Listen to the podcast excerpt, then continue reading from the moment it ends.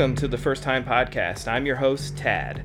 If this is your first time listening to First Time Podcast, let me explain. It's really, really simple. Either me, the guest, or both of us have experienced something for the first time, usually a movie, and that is the case today. And we talk about it. My guest today is a filmmaker, a fellow podcaster, an old friend of mine. He's one fourth of the Brett and Tony with Ash and Abe podcast. Welcome, Abe Kirschner, to the show. Well, thank you for having me, Tad. So it's finally good to have you on. Like I've had Brett on twice, and it's sort of funny because out of the four of you, I think Brett is the one that I've met the most recently. Yes. Like we go back the furthest. I've known you since high school. And I've been trying to think about how we even made that connection because I mostly ran with just kids at BHS and you were like a West Burlington kid, right? Right. Um, to my knowledge, I think our first interaction was probably at shows. Oh yeah. It seems where I meet everybody. But I was trying to think of like how we like was I was either thinking it was like through Adonis maybe Yeah. or um was it through Andy Green and those guys? Were you ever friends with Andy? Oh yeah. Okay. Andy and I were good friends for a long time there. it was probably pro- i'm guessing it was him because like i knew him through matt duncan and then everybody started the band thing That's- No, I remember uh, Adult Swim. Uh, Yes, the Adult okay. Swim nights. That's Yep. where I used to see you a lot. okay yeah and then um like i said going back in high school you were sort of like there when i was like discovering like actual like moving on from like just watching movies with friends to like digging deep into film like right. we would do movie nights at my mom's house on mount pleasant street down there in the basement i had like that room that had its own bar and bathroom it was separate Yep. it was like its own apartment and uh we would all like fit way too many people on that huge ugly floral couch and the futon and uh, just random people coming over and watching what we thought was cool like man donnie darko what a mind bender which Oh i still i still love donnie darko formative uh, film for my youth but uh, no it's it's cool to have you here finally and for um, listeners who haven't listened to the brett uh, episodes and maybe it's good to get a different perspective on it um, maybe just let the listeners know a little bit about uh, Brett and Tony with Ash and Abe. Sort of like you, you were actually talking off mic about sort of how that got started. Like Yeah. you guys go back and and you had a podcast before this, and you guys have been making short movies and and just doing all. It's, sort of weird. Like you guys are like the bizarro, like Jason and Mike in the way. I I, mentioned Yeah, I on, on. Brett's, but it's like you guys are doing the same thing they were doing. Just in in Burlington, where they're off in Ottumwa, it's like Right. similar background. Yeah, uh, basically it all started with um, Brett and a camera, and uh, he just like, "Hey, you want to make it be in a movie with me?" I'm like, "Okay," and I wasn't even like, I, I don't even think we got to film my part before uh, when we didn't even release the movie, to be honest. Um, but no, then uh, yeah, we just started making movies, and then uh, Tony had the bright idea to make a podcast, and all of us were like, "What in the hell is a podcast?" Right, like you guys were ahead of the curve. Uh, it was new gen, genre, genre, New genre-ish. yeah. genre-ish. Yeah, and I remember like these guys are they're doing a podcast. Like that's at the time that was like you know it was like you and Joe Rogan. You and and and Mike and Jason were doing a Right. Attack Killer podcast at the time. I didn't even know those guys when you guys were doing that. it was uh, like none of us knew what in the hell we were doing. We had one microphone in the middle of a, a giant table, like a family sized table, and we were all just yelling over top of each other. It's basically exactly what we do now, but we were less coordinated, and uh, it was it was interesting. It's a lot of fun though. I mean, Well, that for for like people to put in perspective, that was what now is probably like ten years ago or something, right? Or was it that far? yeah, back? it was um it was just uh, after we I got back from Oregon, so it'd been like 2013. So yeah, eight, eight, 2014? eight or so years. Yeah. I remember uh like when I started it was before I, I ran the Snake Alley Festival film talking to Lonnie who ran it at the time and I was like, there's this group of guys who do like a movie podcast in town. He's like, You gotta get him here and I tried to talk uh you and Tony into coming and like you guys were just so busy with other things and and I don't think it, it's always it was always sort of like weird to and try to get people down there once you get people down there it's like oh this is cool and fun and relaxing but it's like I think people just sort of it's it's a bit intimidating. It's like oh I'm gonna go down with filmmakers but when you get there you realize you're just amongst your peers and it's all fun but uh no I think it's cool that you guys are sort of ahead of the curve but then you took like a extended break there and then came back with your current show Yes. Um, uh, yeah, we basically just, uh, I mean, we still hang out all the time. And then oh, I'm trying to think. Oh, it was Brett and Tony. They were talking about having Brett and Tony need therapy. and it was going to be I don't know what their whole plan was. Um, I know Tony didn't want the structure, and Brett. I think they just wanted to have a podcast. To be honest, that's what it comes down to. And uh, Ashlyn and I were like, "Hey, that was a lot of fun. I mean, we just sit there and talk. It's what we do all the time. Might as well record it." Right. So we basically uh, said we'll be on a few episodes, not knowing if they wanted us to be for there for everything. And that's where the whole featuring came in. Everybody gave us shit. Well, I guess it was Brett and Tony gave Ashlyn and I shit because we we were featuring because I didn't know if we were gonna be there the whole time, and then it turned into with, and then that's where all the logos come from and Yeah. all the name changes, and finally we got it down pat where it's it's all four of us and we're just there. Well, I remember, yeah, when um, Brett first started it up, uh, him and Tony, it was just called Brett and Tony.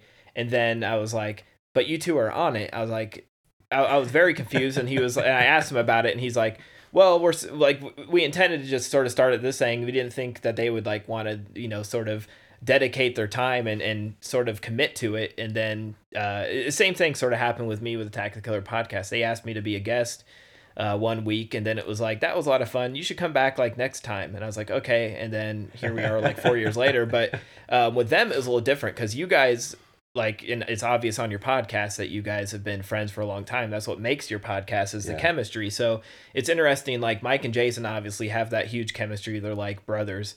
Um, you know, they lived together for ever, and they've been making movies for as long as both of us have been alive. But uh, you know, it's just I, I talked about this on on uh, the episode last episode with Brett in December. It's like it's just sort of cool, like you know how you guys would go over here doing your thing. They were in a whole different world. Not you guys didn't even know them. I didn't know them until they came to my film festival, showed their fun little horror movies. I'm like, oh, these guys are awesome. They're making you know crazy Right. little things. And then it's like you guys start. I sent Jason. I'm like, hey, you you should check out my friend's podcast. It's a lot of fun. These guys uh, talk movies and you know they talk horror and it just I love a podcast where friends just chat because it's like it doesn't even have to be it's not even about what it is. It's just like the chemistry in that room. Uh, it makes you feel like you're you're sitting in the room with you guys. And like i said it's it's having that uh, camaraderie of like knowing each other so well that you're all so comfortable that it makes the show you I- know? And uh, it, it's interesting to me that like at the beginning it was you know just Brett and Tony because like listening to it now like you're sort of the like this is a bad uh, comparison but you're sort of like the Jamie like on the on Joe Rogan's podcast where he's like Jamie pull it up. Like you're always you're the guy that has the information. Like what would they do without you man? Like you know it's like let's go to Abe for this and, and you're the man with the computer you have all the information. Like what would they do without that? Uh, to be honest, I I I tend to back off the facts lately. I feel like people get bored by my facts. no So- I love that that's like you- you have to have that Okay, good. you know you have to because it's like as much fun as it is you know to just be bullshitting with each other and that's great too but it's like we need some of that you know to sort of uh you know makes it i don't, I don't know I, I sort of like the balance of it like where it's it, it makes it like pulls it back in a little bit and you it, it also feeds to them you know oh, absolutely. so Yeah. uh, you know, the the you, you guys have had me on several times, and I've we've been trying to figure out a way to either get all of us together to do a collaborative podcast. And uh, when I asked Brett last month, I was sort of worried. I was like, hey, you know. I'm having I can't have you back a second time before having the rest of them on at least once and he's like no no I talked to them like everybody's doing their Christmas thing they've got new jobs they've got other shit going on and I don't so um they're they're cool with it, and that's what I'm like. I forget, you know, you, there's like no ego involved with you guys, Oh, which no. is which makes it great. You know, it's like the same with our podcast is that um, we can be honest to each other and sort of, you know, especially now, and it, it's interesting again. Like Andy didn't know these guys, and I met Andy through um, Snake Alley. He's a writer, and that's how I know him from Nebraska. And then I was like, hey.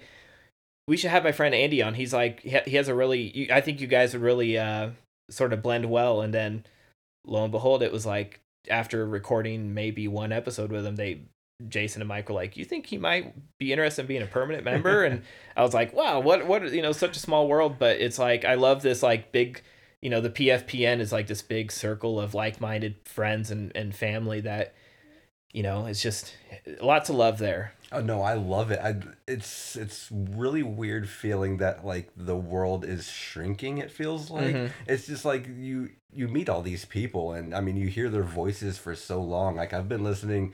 I haven't been listening to Attack of the Killer podcast that long, But then I've been going back into the vaults and everything and hearing all the old episodes, Mm-hmm. and then I get to meet some of these people, and it's just so such a weird feeling, and they're all Yeah. so welcome and loving, and it's just awesome.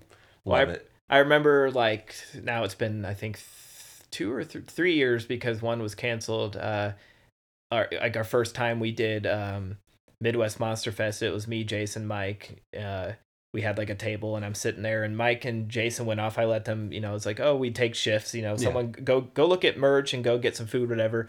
And um, Brian Godsill walked up to the table and he's like, oh, Tax Killer Podcast. He's like, you're Tad? And I'm like, yeah. And he's like, I'm Brian. I'm like, oh, hey, man. And I was like, it, it, at first, I, I probably came off as like an asshole, like, who the fuck's this guy? And then I, I, and then, but it was more like, you listen to our podcast like i don't listen to our podcast I, there's someone out there you know and it's it's always like i still have that like today i had a friend who was like you know hey i'm, I'm watching this thing that you guys talked about on the podcast i'm like you listened that's cool like Right? I- see the numbers there that show that people are downloading and listening but it's like It's one thing to see the numbers and then hear from them. Right. so weird. yeah and i don't i people ask me well when they're like a guest or like how did my episode do and i'm like i honestly haven't looked because i try not to like focus on that i try to just make it a fun show and and you know if, if it's just me and the guest get to sit in a room and chat about a movie that's worth it to me you know even if it was never released. But you know if, if the world wants to listen to it go ahead and i get to photoshop their head onto a weird movie poster. But uh no it's it's just sort of cool how like you know, we going back like 20 years when we when we were in high school watching Donnie Darko my mom's basement and, and playing, you know, punk rock shows and, and just being dumbasses.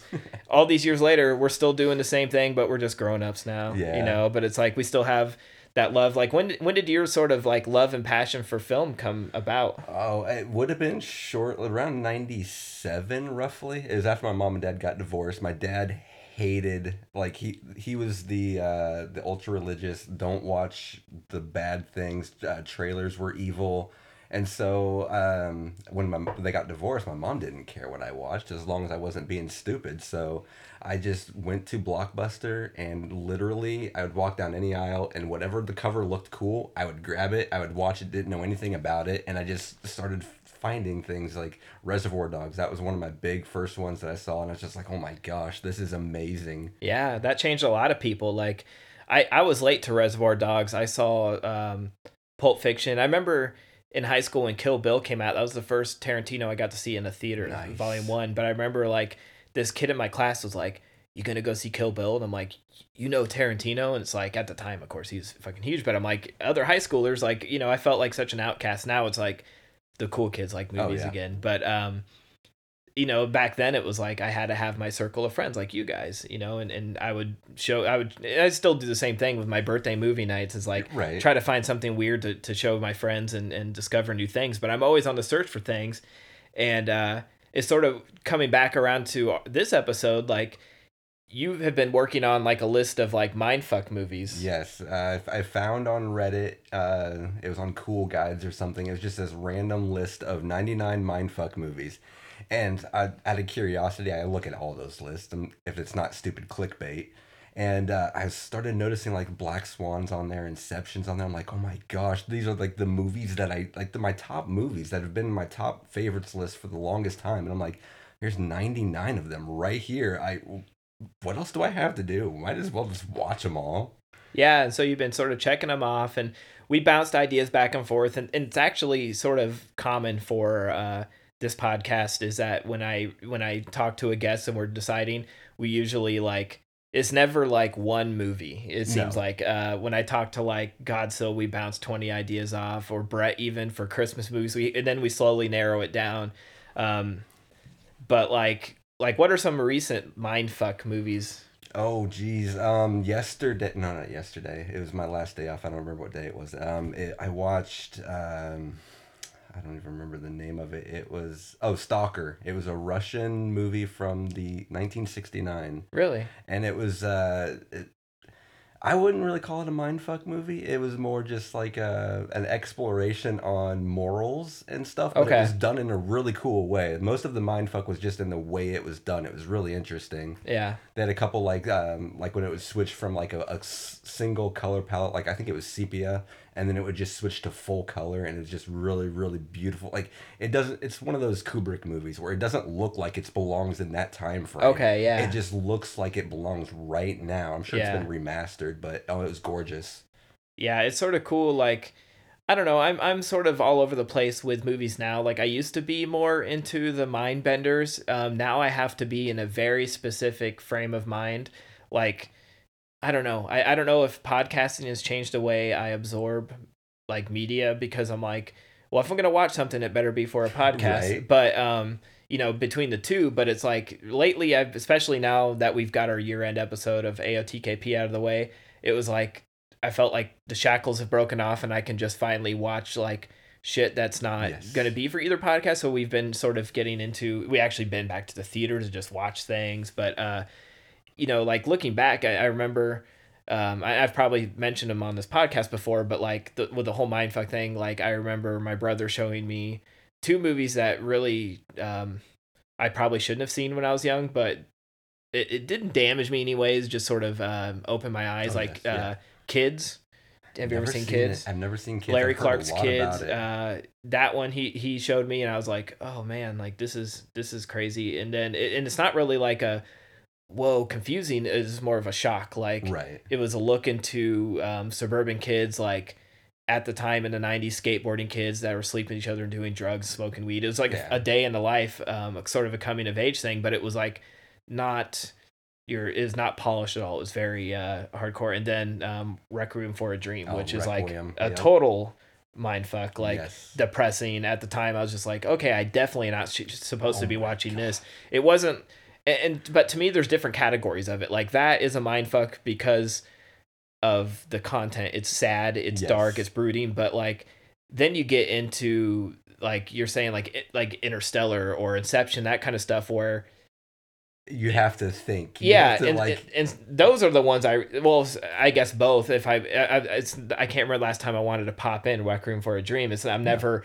really in the mood for it but um i hope i'm never in the mood for that again but like with something like that i really have to be like okay i know i can put the phone away and Mhm. actually watch i think um what was his latest one uh christopher nolan with the time travel uh, was it the uh, Tenet? yes I haven't seen that yet. I've heard a lot about it. Um, I didn't even. I, I just started recently, within the last five or so years, getting into actual directors. I Yeah. never paid attention to directors at all until Brett, who is a director fiend. yeah Him and Tony, and then uh, like they slowly start seeping in. But Nolan, I, he's got a lot of movies that I just love. Like Inception's Yeah. one of my tops. Memento, he did Memento, right? yeah I'm not and- wrong. Okay. and that's like the one I haven't seen. Yeah. And my my friend Evan is uh like a he's the one that he was just on like the Home Sweet Home Alone episode, and he's like, "Can you please have me back for Memento because."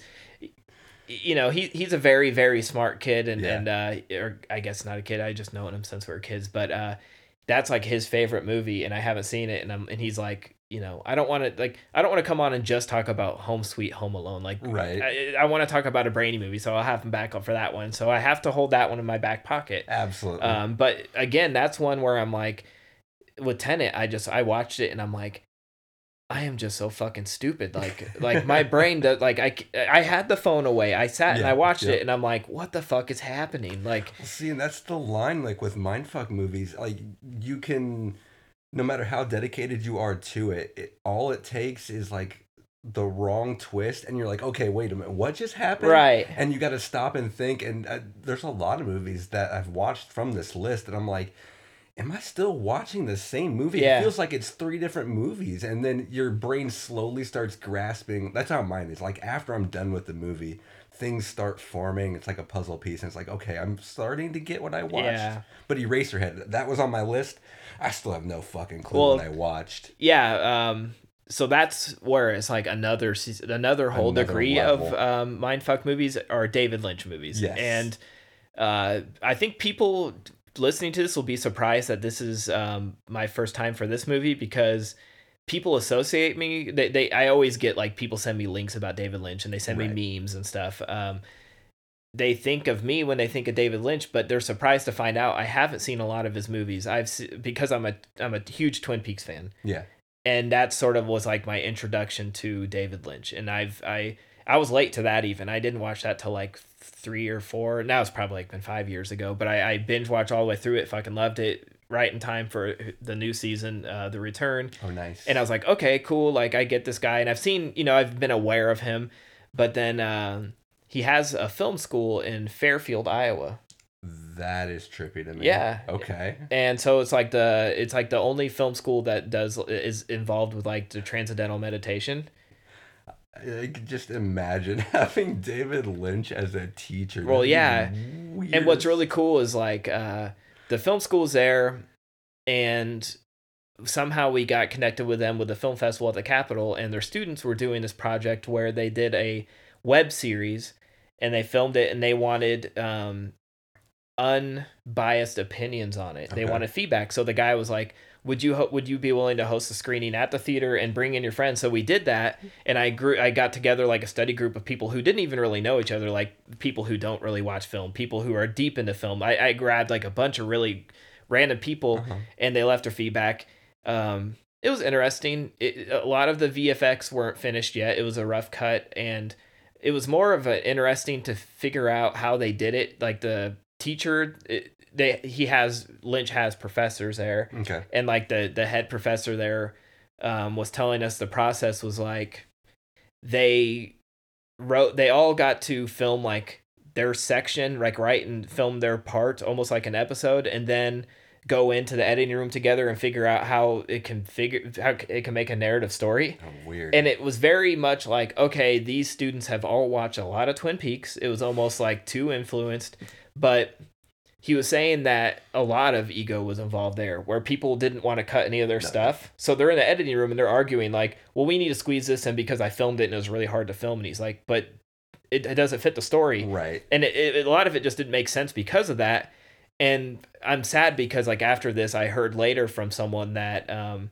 david lynch took all the raw footage and took it to his like main editor and was like make a cohesive uh, as cohesive as a david lynch Right. thing can be and make something like make your cut of this because his editor did not know who filmed what No, Did- it's so unbiased. completely everything. Yeah. unbiased just took all the raw footage and took what they thought and made something out of it and i'm like i would love to see that cut like they made like a movie cut like a two hour cut versus whatever you know i think the series is out there i'd have to look up and see what the name was but i think it's online somewhere but it was cool it was a cool experiment but um you know we have this sort of weird tie-in but people when they realize that i haven't seen a lot of his films like I, i'm so glad that we, we found one that neither of us had seen um but yeah, I just probably three or four months ago watched Eraserhead for the first time. Yep. Um, it was for an episode, and then my guest, after I'd watched it, was like, I rewatched it, and I don't think, I don't know what we're gonna talk about. No. He's like, because like, and I think with David Lynch, like, it's a mind fuck in the way it's like, what is? It's almost like, what in the fuck is with his mind? yes. um not so because it's like okay I, I i think you have to take him at a um at, at a certain like i don't know it's like they're not you can't think of them as linear stories No. you're not going to get that out of him i mean other than like dune and maybe i think there's like a straight story is another one he has like or elephant man is pretty normal okay. but um later in his career when he has sort of gotten a name he was just like i love that his attitude was like fuck it i'm just gonna make my own Yeah. things um and some people agree some people disagree it's either love or hate like i have friends who love it and you know think he's an artistic like genius and is Mhm. brilliant and i have other friends who think he's a complete hack and he's just like fucking around with with a billion dollars on screen you know He's both. He Yeah, Is, he is yeah. both. or that he's fucking with people um because you know he's he's notorious for like doing this weird shit. And then when the when people ask him about it he's uh nonchalant and doesn't like talking about it. It's like you know i think there's that meme that that went around. It's like he's doing an interview and they're like you know asking him about one of the films. And he's like actually excuse me eraserhead is my most spiritual film. And they're like please elaborate. And he says no. And that's all he says you know and they've turned that into like a million memes. But uh i just love that sort of attitude where he's like i don't owe it to you and and No. somehow he like gets these big name stars into these crazy uh to read these crazy screenplays and somehow makes movies out of them and they look gorgeous and they're fun to watch but um i don't I don't know what the fuck's going on. So uh, I guess we'll get into it today. We're going to talk about David Lynch's Lost Highway.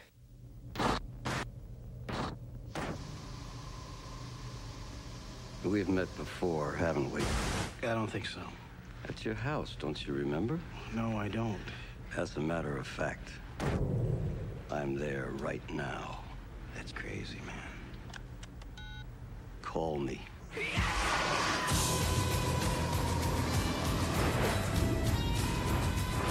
I like that. I think there's no such thing as a bad coincidence.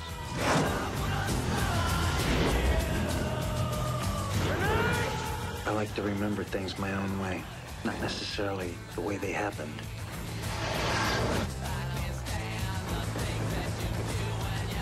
Someone broke in and taped us while we slept. Is that you? Are both of them you? We have to get out of here. Why didn't you tell me anything? It's been a pleasure talking to you. If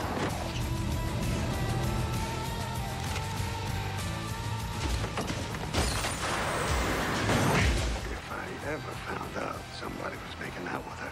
He'll kill us. October Films invites you to take a trip on David Lynch's Lost Highway. I told you I was here. How'd you do that? Ask me.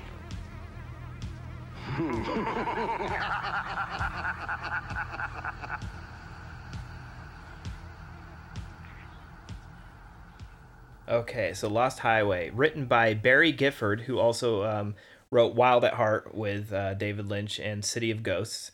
Um, also written by David Lynch, directed by David Lynch, uh, cinematography by Peter Deming. Now, this guy's list, like when I looked up his IMDb, I was like, what else has he filmed? Because this is a gorgeous movie.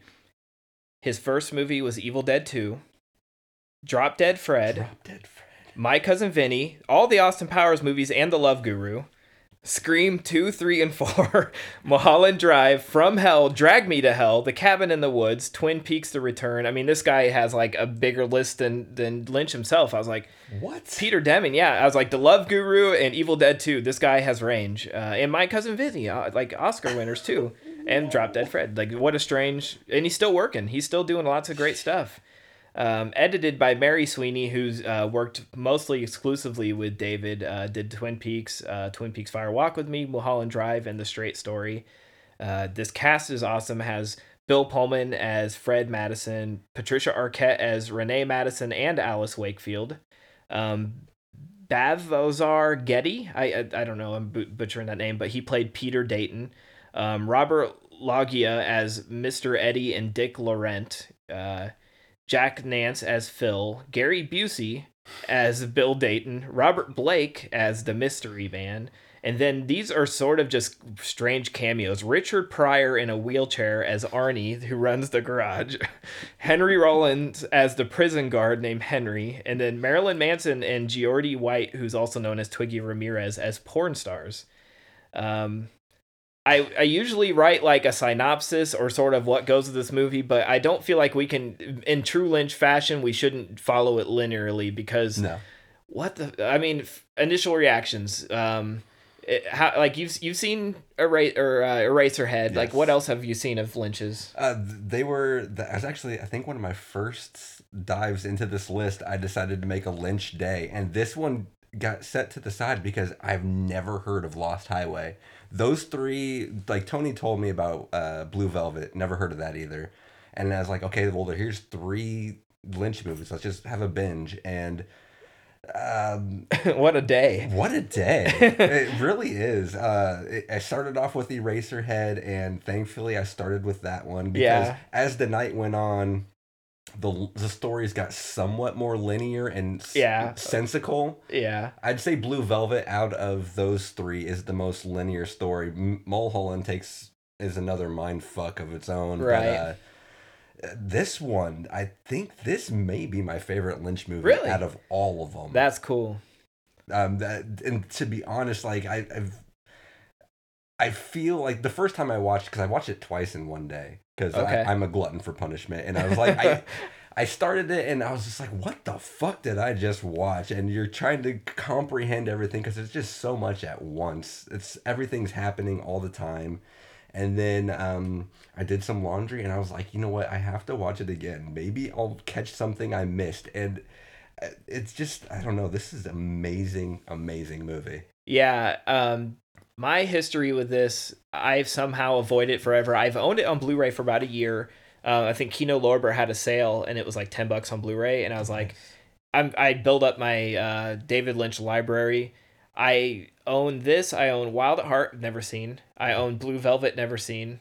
Um, I've really haven't seen a whole lot of Lynch movies. Like I said, Twin Peaks, um, Eraserhead, but uh, I'm trying like now. Now that I've watched this, I'm sort of in that like mood where you were, where I'm Yeah. like, I sort of want to get like. I want to find like a few more people and, and do um, get Blue Velvet, Wild at Heart, knock those off the list. Uh, because it's like once I get in that groove, I'm like, okay, I'm in a Lynchian mood. Like, let's roll with this. But um, this soundtrack, when I was in in '97, I would have been probably like middle school or, or late elementary. Probably I was graduated 2004, so it would have been middle school. Yeah, I was just going into uh, fifth grade. Like my like I was the kid with like a black bowl cut, Mm-hmm. extra large band T-shirts. This soundtrack was spinning in my Discman or in my in my tiny bedroom I shared with my brother on loud as it could all the time. I had no idea who David Lynch was. I I did not ever care to see the movie, but when a soundtrack came out and it had like Nine Inch Nails next to Rammstein, next Yep. to uh, Marilyn Manson, I was like, this whatever this is, I want this CD. Same thing. Like I would say this, and then the Crow of City of Angels. I think soundtrack had like White Zombie filter, Nice. uh, lots of great stuff. I wore those out like crazy. I think I had them on cassette, then upgraded to uh, CD. But it's like uh, that cover, and I, I just for some reason like I listened to it a lot when I was younger, and then just never, never. Maybe I didn't even register that it was like a movie. Right. but um no so like going in i i try especially with something like this i'm like i've seen the cover which is nothing. It's a black highway with yellow stripes. Um and i i think i remember seeing bill pullman but i i was like i don't you know i associate him with uh independence day. Hmm um but i was like i knew nothing about this going into Right. it did were you going in a blank Oh, I was completely blind, and I actually, I, I can't say I full heartedly. Nine times out of ten, any movie I watch, I try to be as completely blank as possible. I uh, on our old podcast, I would whenever it was my turn to pick, I would do research. I would watch trailers. And I've been burned way too many times Yeah. by damn trailers. I've just given up. I don't want to know anything about the movie. The less I know, the the happier I am, because then I don't have all these preconceived notions and what to expect. And expectations are just are are my enemy. Yeah, well, this one is interesting. Like, I watched it just last night because I want to be as fresh as possible, especially with a Lynch movie. Yes. Um, I, I just don't um like retain as much information as I used to. Um, but like so today when I was at work, like during my lunch, I was like, I, I got to find a trailer, so I'm digging and I watched this trailer. I'm like, this trailer's fucking cool. Like, if I would have seen this trailer in '97, Yes. I you know, and I they have the the I put a spell on you in the background and uh, the mystery man asking Bill Pullman. They don't even show uh Peter at all in the trailer. Like, Yeah. you know, there's no allusion to the fact that at in the middle of this movie, the, the our lead switches to a different actor, Yes. with a different name, with and we don't know, and there it's never explained. Nope. Um, but No one seems to care. no, and um, and it's like you know, but the trailer, like just listening back to it, but watching it too, is just sort of like great marketing tool. Like i mean it, the mystery of it you know it starts with the the mystery man. It ends with the mystery man played by um what's his name? Blake? uh blake. Yeah robert blake um which we'll get on him later. But uh and then i'm watching it and it's like uh, they're pulling up the credits and it's like richard pryor. I'm like the richard pryor? It has to be the richard pryor right? Oh david lynch will put him in an electric wheelchair that he he runs a garage. Okay cool that okay whatever um just uh, like I'm always amazed at like I, I guess just the power of the name, but it's like Right. how does he send out this screenplay to all these f- names? I mean, I could see Busey because Busey probably doesn't even Yes, read him. no, He's he like whatever. know. The the check is probably good. Yep. Um, but like Bill Pullman, is Patricia Arquette. Um, I mean, just some of these names, it's like, Because Pullman would have been just coming off of like right around Independence Day, yeah, right? yeah. And he then went to this, which is a huge leap, and Right. it's just so shocking. I wonder if it's. I mean, I think Elephant Man was up for awards, and maybe it's Okay, like the that could be, prestige. yeah. Of like you know, I I think especially back then, a lot of actors would take like, I'll take one for the paycheck. You know. Independence Day. That's gonna be you know my name, my face is all over. I get a huge paycheck. Right. I'm the star, and then I go do an artsy thing to make sure that people know it's a craft too. Yeah. And so you know, you go to Lynch and you get the you get the weird sort of craft artsy guy thing, but uh, yeah, this in the best way to describe this basically um, Bill Pullman plays a saxophone player in a jazz band who's So married weird. to Patricia Arquette. At this time, I believe is Renee. Yeah. Yeah, Renee is her name um, because she plays more than one, at least two characters, maybe a third in a vision, but two characters for sure in this movie.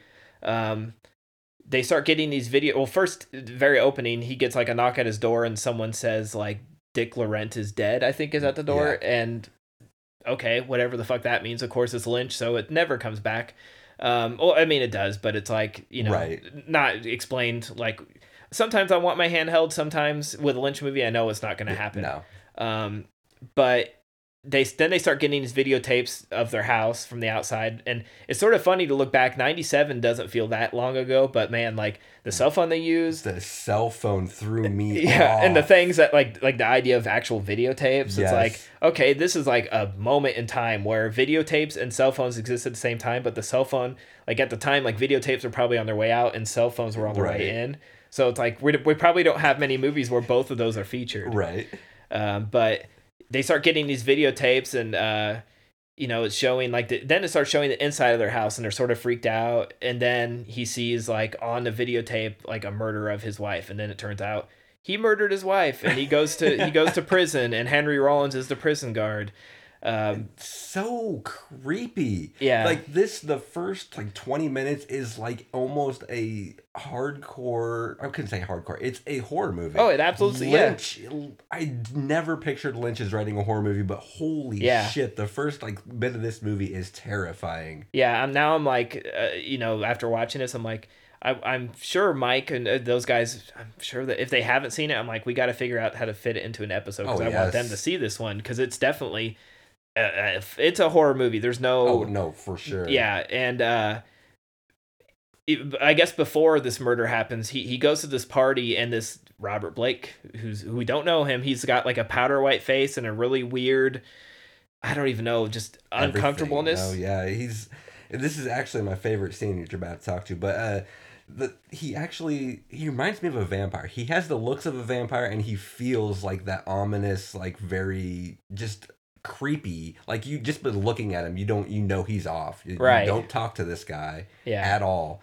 And then he's just like, hey, I know we we we met before, and uh, Bill Pullman's all thrown off, and he's like, call me, and it's just it's so creepy. Yeah. how everything happens. yeah i mean if it's you get the idea that uh pullman is sort of going through some shit with his relationship and his Mhm. life like he thinks that you know for as big of a musician as, as he is he, he it's almost like he feels um unsatisfied with life Yeah. so he's out and he's at this party and he's sort of got like a chip on his shoulder but he's sort of also freaking out because he's getting these tapes sent to his Yeah. house and this random yeah weird guy walks up and he's like you know i'm in your house and of course this is a david I, i'll say this a million times take a drink every time i say this is a david lynch film because uh it, it i mean that's just how you have to explain these movies but he's like you know i'm in your house and pullman plays it so perfectly. He's like what? He does all what all of us are thinking. He's like right. what?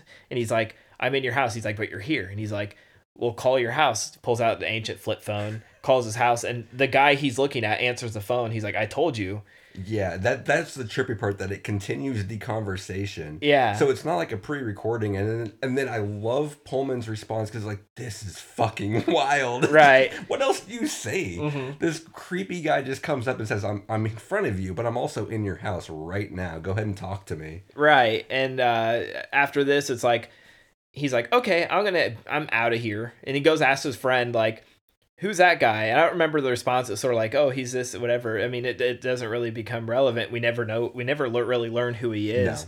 Um, but then he goes home and he has this like weird vision of his wife having like an old man's face in bed. Yes. And it's like, of course, in, in his films, it's like, is it a dream? Is it reality? Oh, yeah. he mixes them up so much, um, you, we never know because his reality is still not reality.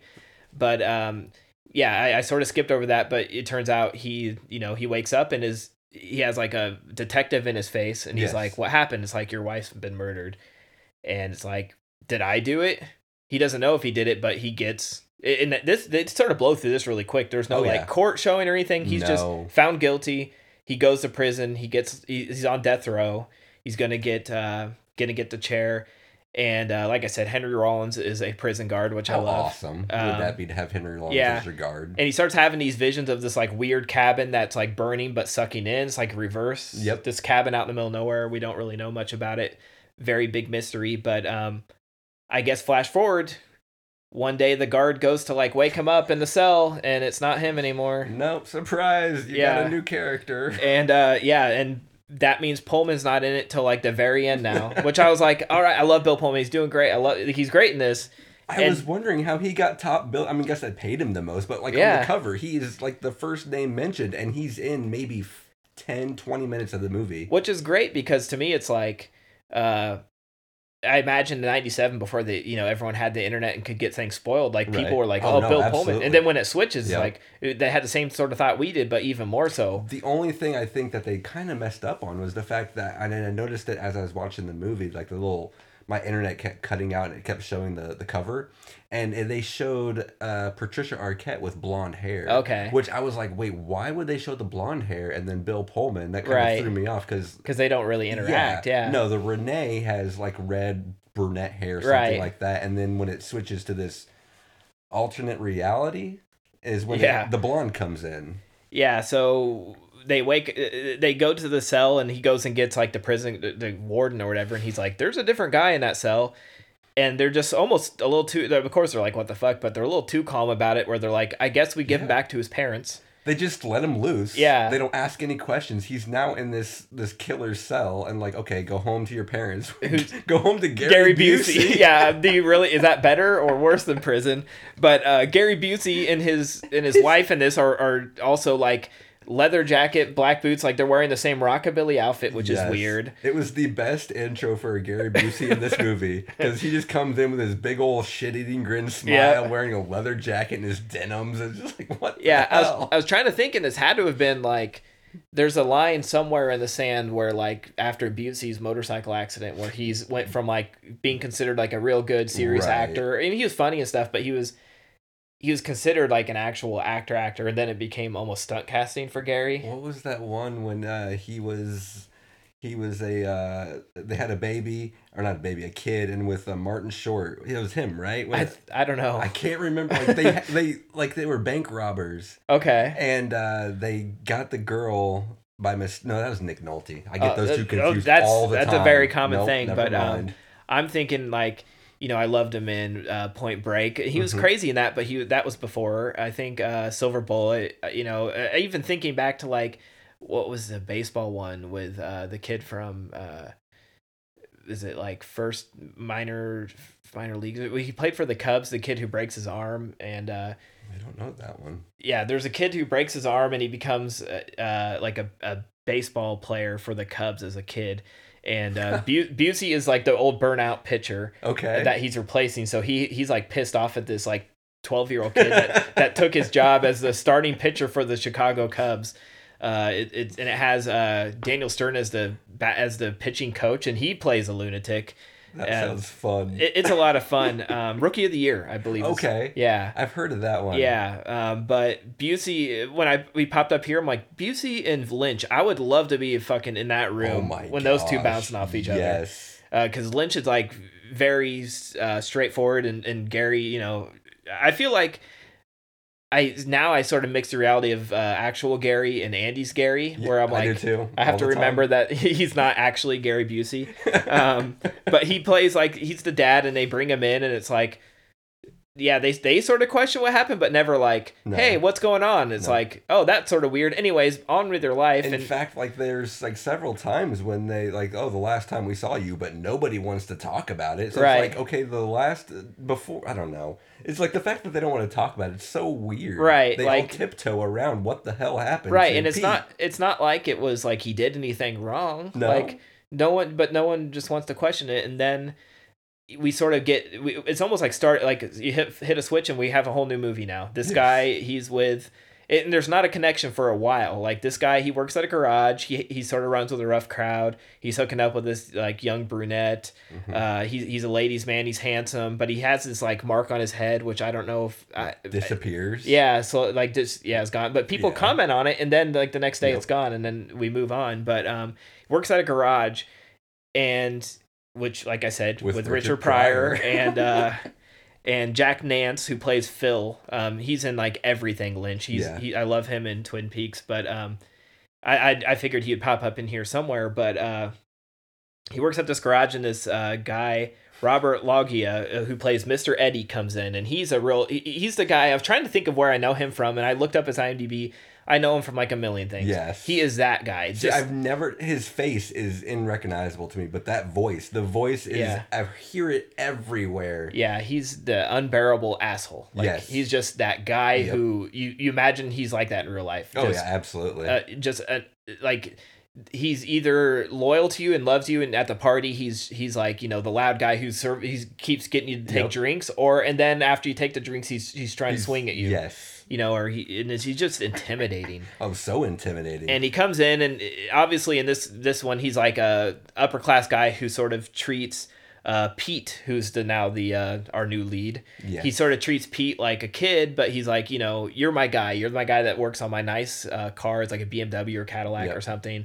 Uh, you know, and can you get it working? And he's like, let's go for a drive. They go for a drive, and there's this rad scene where he's getting tailgated, and you can already, I mean, he just gives off that vibe where he's like, don't fuck with this guy. He reminds me of a mob boss. Oh, absolutely. He's just so calm and everything until that one thing that happens, and, and it doesn't have to be much. No, and this guy was just tailgating 11. him. Yes. Yeah, and at first I thought he was being like followed or something. I did too. Yeah, But I the- thought it was those cops that were tailing Pete the whole time. Right. Yeah, and then uh, you know he's like, watch this, and he waves him on, and then he's he says something. He has like a line where he's like, you know, 400 horsepower or something. Yeah, because the guy flips him off as he goes by, and then he's like, "This is where 400 horsepower comes in handy." Yeah, and he, he rams the guy, and almost I thought he was gonna like ram him off a cliff at first, but he Oh, yeah. he rams him off to the side of the road, gets him out, and just beats the ever living shit out of this It guy. was so cartoony at this moment, and then his rant afterwards involving how many car links between each car and how many traffic accidents kill people. Yeah. It's just,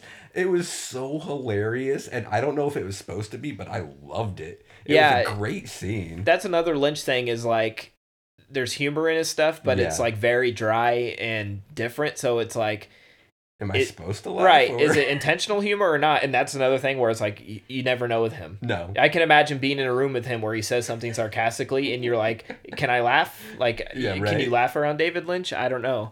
But uh, that that scene stood out to me. I, I actually um, uh, look at my phone like I was sort of taking like just really shitty notes as I was watching this because Right.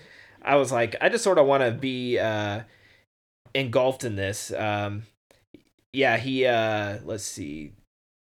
I I said Richard fucking Pryor in a wheelchair, um, and then Robert loses his shit on another driver, and that's where I stopped taking notes after that Yes. scene. I'm like, I'm just here for the ride. right? But um, eventually, he brings a blonde version of of uh, Bill Renee. Pullman's wife. Mhm. Uh, Patricia Arquette shows up in a car, like a convertible, with Mister Eddie, and it's like, okay, is this the same person? Are we supposed to think like again with Lynch? You don't know if It's- it's like, is he recasting her? Is he using her in two roles, or is are we supposed to recognize that's the same person? And they keep that up for a while, and there's actually a scene way later in the movie where they actually point it out, and there's like a picture, and it has both of them side by side, and then you're like, okay, I'm I'm even more tripped out. yeah now. yeah it's like, It's I, like, that wait, didn't what? help me resolve No. anything yeah and uh he sort of long story short like she's she's sort of flirtatious with him because Mm-hmm. he's a young handsome guy um they they end up hooking up which you know come Several on dude times. yeah and i'm like come on dude do, do not mess with her behind that guy's back. Like I'm I'm terrified of that killed someone tailgating or about killed someone Yeah. just for tailgating. What yeah, you were in the car, man. Like this, and this is is girl. this is the guy you want on your side. Like you don't want to get on his bad side. And so he starts hooking up with her and they start getting a little like freaked out like he knows because he shows up at the garage and he says, you know, I'll stick this pistol so far up your ass it'll come out your mouth and I'll blow your brains out. Yes. And I'm like, I believe him. A hundred percent. I don't even know if he was acting. I, I honestly like yes. He brought cr- that gun on set with him, and he Yeah, was legitimately Yeah, I think, going to. I think they must have told uh, Robert that you know uh, th- this uh, Balzar Bath Balthazar Yes. actor was actually fucking his wife because he, he scared the shit out of me. he needed the motivation. yeah, his his uh, performance is just great because he's so angry and perfect. But um, he basically is like threatens him, and so they decide, okay, the typical get the money and run Yes. scenario. Right. Um, let's rob my friend, um, take the money, and get the hell out of town. But shit goes bad as always. Yes. Shows up at the house. Uh, the guy it goes to plan at first, and then he accidentally ends up killing the guy. They get out. I'm trying to remember. They they sort of escape, but they go out into the desert. Yeah, they have to go. They were gonna go f- sell all of this possessions from that. Uh, I forgot his name already. Andy. Yeah. They were gonna sell all of Andy's possessions and uh, basically run away, but they had to go meet the fence in the the desert, which is never a good sign. Right. And when they get out there, at some point we flip back to Bill Pullman. Yep. Right. Yep. They And- have they have sex one more time in the Yes. sand while they're waiting, and then she's like, "You're never gonna have me." She totally does a 180, walks Yeah. off, and never seen again. Right. And then Bill Pullman stands up. It's like, "Whoa, okay, wait a minute." Yeah, and then we have like the cabin that he's been envisioning Yep. with the the creepy guy with the camcorder Yep. recording him. He jumps in the car to get away, gets back to the house, gets on the lost highway, gets and that's where we sort of discover like the picture with them both in there, Yeah. right? Yep. Yeah, and I mean, I've been trying to like at first I was like, do I even want to like try to figure this out? Is there something even to figure out? Um That's where I was for the longest time. And then uh, today at work, I actually started thinking, and I have a theory. okay. Okay, so my theory is um, so while Fred is in prison, he can't sleep. And so they give him that sleeping pill. Mhm. And then so he goes into his prison cell. I think at that point of the movie, he is either like has because he's like they show a weird tripping scene where he has like a The nervous blue breakdown. light. Yeah, blue light. He's looking up at the vent above the prison, and he and it's And- blue, and he starts freaking out. Yeah. Yes, and then he keeps having flashbacks to being covered in blood, and then it's just it, at that point. I think he has a nervous breakdown, and I think he switches perspective. I think he's living in his head at that point, and then he uh, the line. I thought it was a throwaway line, and it threw me off for a long time. But uh, the the weird line about how they the cops ask Fred if he has a video camera. And he's like, no, I don't like cameras because I like to remember the things the way I want to remember them. Okay. That. And- okay. Yeah. I was like, that's really weird. Okay. Uh, then, uh, so I think he is reliving his, like, it's his life flashing before his eyes, but it's as he wants to remember it. Like ideal life. Like, yes. Yeah. And because, uh, like, he, because there's the, the scene where he's having sex with his wife, uh, Renee, and he basically finishes early and she has to console him and it's just like you can see the bitterness in his face Right. And then it switches over and then there's this other life Now he's young, he's a stud. Yeah, Yeah. he's having sex with everybody and they love him and uh, then throughout the pete's life they have constant flashes in the sky that i think that is the electric chair Well, see, that's I figured at the very end. yes When Pullman's driving, scene, yeah Yeah, and I was like, okay, that's that to me seemed like the electric chair, but I I'll admit I looked up like some different theories on Right. stuff, and um, the one I sort of came across that was similar to yours, but not quite. It was like you know, um, he's in he's in. I guess sort of pretty similar. He's in prison and he's like, I don't want. he- He's like, I want to escape this life Yeah. and and live in it. But my, I guess I shouldn't take that as like you know, absolute because it's like, in what kind of life would you want this? Like, I, maybe some guys like that, right like this guy by a mobster exactly but you know that sort of is that that some people are into like that um, sneaking behind people's back and having that you know this Yeah. this powerful guy after you and mad at you but it seems like a, a excuse me a nightmare in a nightmare to me oh yeah agreed but uh yeah, and then you know we sort of get that ending where he's driving off on the highway and it looks like he's almost like having not quite like a seizure, but another sort of freak out and almost Yeah. like it looks like he's being electrocuted and His like um, face starts swelling up and like it right. looks all grotesque. And, yeah, And like, see, that's the thing I love about all mindfuck movies and these kind of movies is they're like uh like abstract paintings or uh a lot of Picasso stuff is I don't want to be told how to feel. Open to it. interpretation, yeah. and that's the beauty of them. It's like who, if whatever this means to me is what it means to me. Like Black Swan, to this day, I do not know what in the hell that movie's Yeah. about. I know I've seen it, I love it, and it makes me feel a certain way. But it's because of what I'm getting out of it, right. and that's the that's the beauty of it. I mean, who cares if it means this is what the director meant? Who cares? Right. I think that's like why I always go back to Donnie Darko because it might have been the first one where like I sat around with friends and we talked about and debated. And there's still like you can go online right now and buy shirts and pe- they people make sure to say Donnie Darko doesn't make any sense. Yeah. And I'm like that's sort of the beauty of it. But then he put out uh, a director's cut and it, I, I don't know if you've ever seen it. I don't Donnie- think I have. don't never watch it. Never watched. It's like okay. Donnie Darko for dummies because he puts these cards in between like Oh. transitions and it explains like it's like pages out of that time travel book and it explains everything.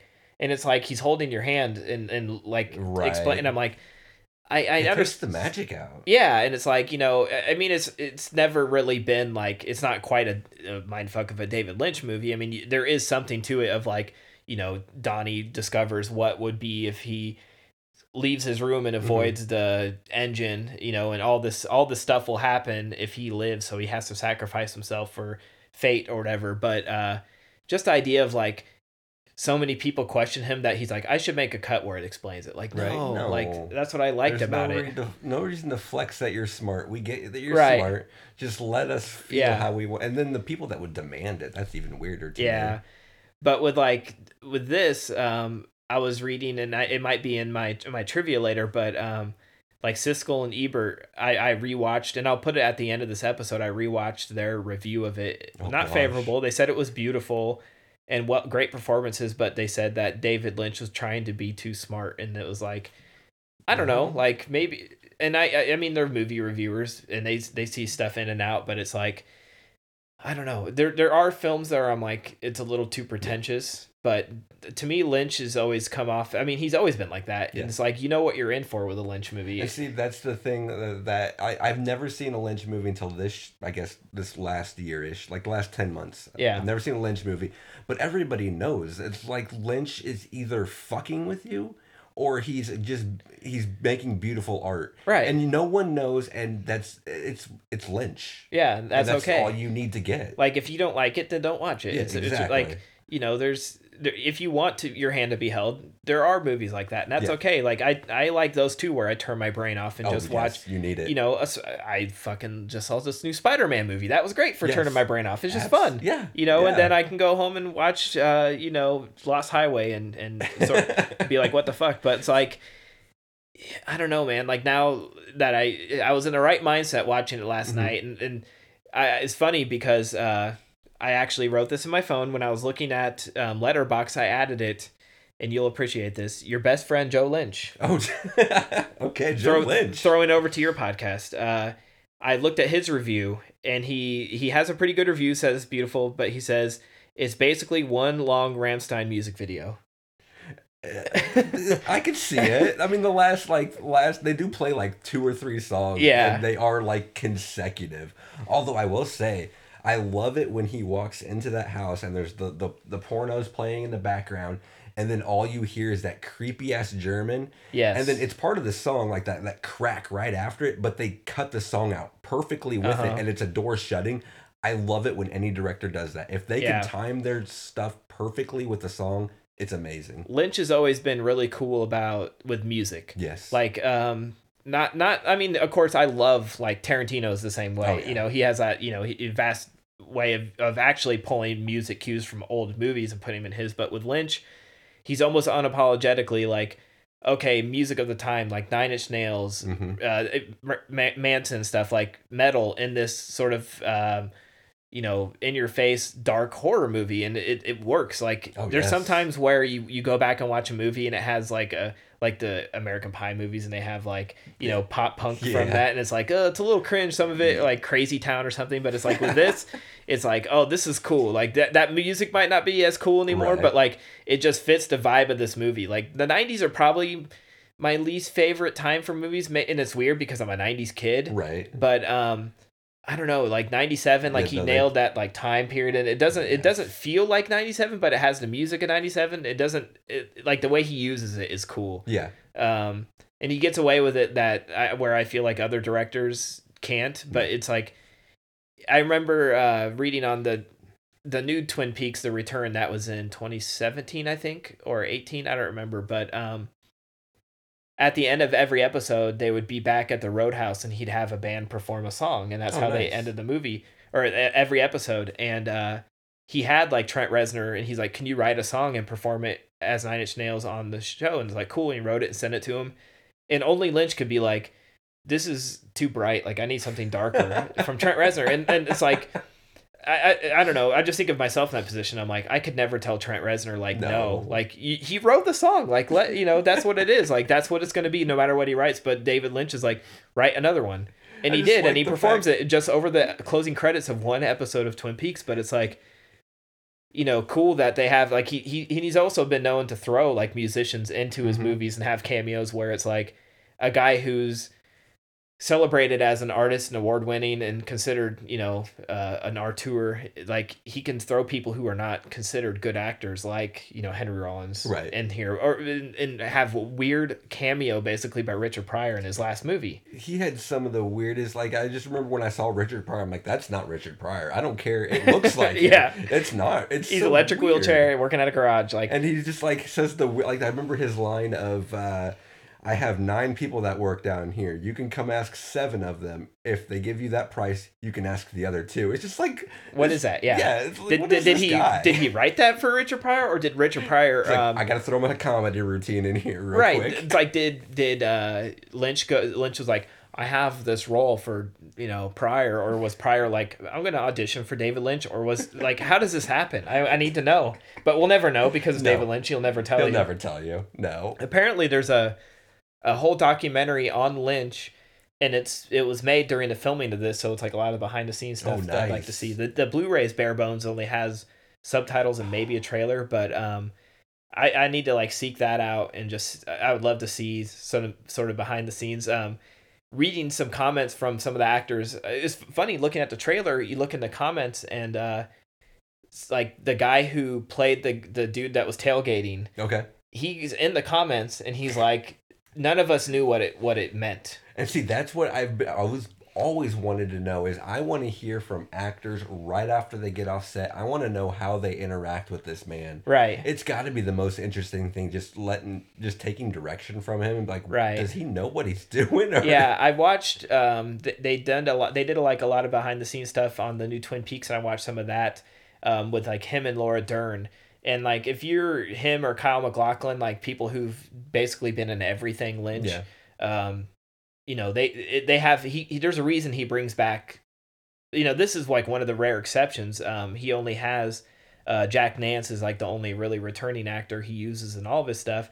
But like MacLachlan's in like you know Dune. He's in. Uh, Is he, he the one? I guess you've never seen Blue Velvet. I, I, I, I know the name. I just can't put a face. But he plays uh, Detective Cooper, the lead in, in Twin yep, Peaks. that's the yeah. guy, yeah. and he's in a lot of you know he's it's like they have a repertoire, and he has like this small stable of people he likes to use, and it's like I think they just have like an understanding, like Laura Dern. Him and They Laura just- Dern always work together, and and somehow he like he fit her into the new Twin Peaks. It's like You mu- show up and do what you're told. and Right, He and- loves you. yeah, and and you know this mutual where they they're like we don't really get you know we understand he's making art and we appreciate it. We don't really understand what we're we're doing here, but it's you know we we Whatever, enjoy yeah. it.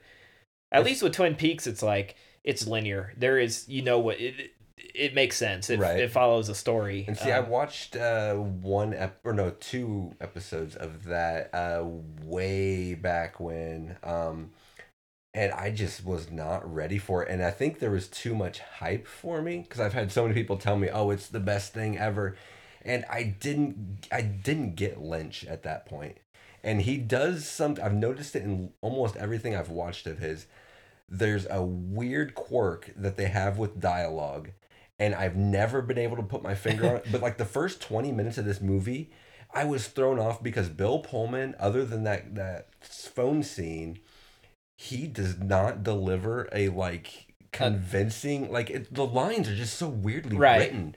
And I, I've I've been curious, like, is that like a normal thing for David Lynch? I think it is. Yeah, like I got uh, my friend Blake to watch Twin Peaks once, and he was like, "Are they intentionally acting bad?" right. And he's like, "Because it seems like a soap opera, but it's like an artsy soap opera. But like, I know they're good actors. Yeah. Are they delivering like a bad take on purpose? Because is is that the way he makes things?" And I'm like, "Well, I think it's supposed that is supposed to be almost like a take on soap operas and uh, on like sitcoms and stuff. But it's like, yeah, it, it's it's weird how."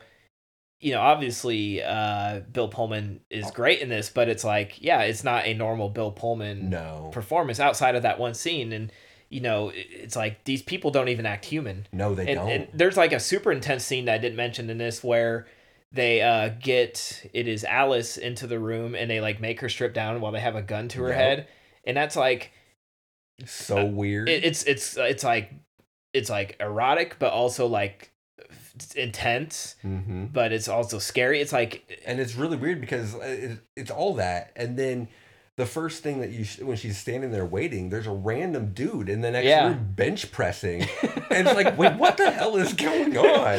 Who's Yeah. the guy in the speedo bench pressing? And Yeah. never mentioned. Yep, yep, and never addressed. Uh, No. that's that's like the beauty of of Lynch stuff. I remember, um, and this is I'll do my best not to spoil anything, but there's a scene in Twin Peaks where people, you know, it had been like 20 years of uh between like the finale of season two and season three Okay. they brought it back on Showtime, and people. It was like a the hard the Lynch fans are hardcore, so there was always like an online presence of people that were watching at the same time on Showtime. We were all watching, and people were like interacting. I remember there was something going on where people thought people just it seems like people just forget that he's David Lynch because Right. they were expecting this big thing to be resolved Of course. and he he wastes 20 straight minutes of two characters sitting in a car driving down a desert highway. 20 straight minutes of nothing but them no they're not even talking to each other.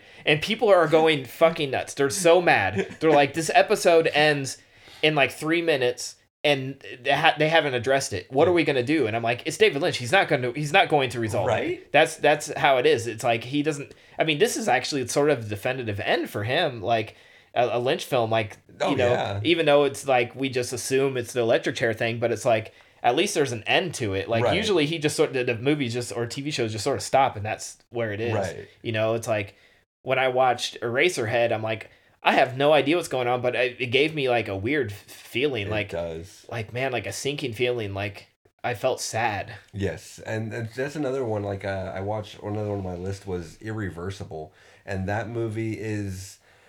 I, I like when directors can control emotion. I this guy he would actually he um, purposely did shaky cam, but it was like super, and he was like rotating it in every angle, and it's and then he would also play a certain pitch to induce uh, vertigo, and I, Okay. did, I did feel sick and it worked yeah and it's just like but does it need to go that far I, mean, Right. I sometimes i feel like they take it a little too far and i think david lynch treads the line i mean i, I think it's great Yeah. because i mean it's it's his piece and ultimately whatever he wants he's gonna get and I I know people. There's some people that like.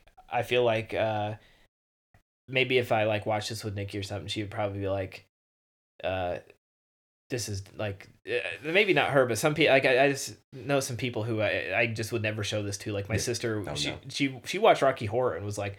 What was that? I'm like Rocky Horror is straightforward. Like it's a musical Yeah. about a guy creating a like a per- the perfect man or whatever. And but I'm like, if she watched a David Lynch film, she would just be like, right what the fuck's wrong with you you Yeah. know like i don't i don't find any enjoyment in this um but no i i don't know man it's just like a whole certain it's like its own genre of film there's no one It else is. really like him and you know it's it's amazing to me he's still creating but he's just doing what he wants which i love oh you yeah know? more power to him yeah he, you know he dipped his toe in the hollywood thing and it, I, i've I should find the story of him talking about when they tried to when uh, George Lucas tried to get him to direct a Star Wars movie. You ever heard that one? I don't think I have. Oh, it, I'll try to make it short, but basically, like George Lucas was begging David Lynch after Dune to make a Star Wars movie.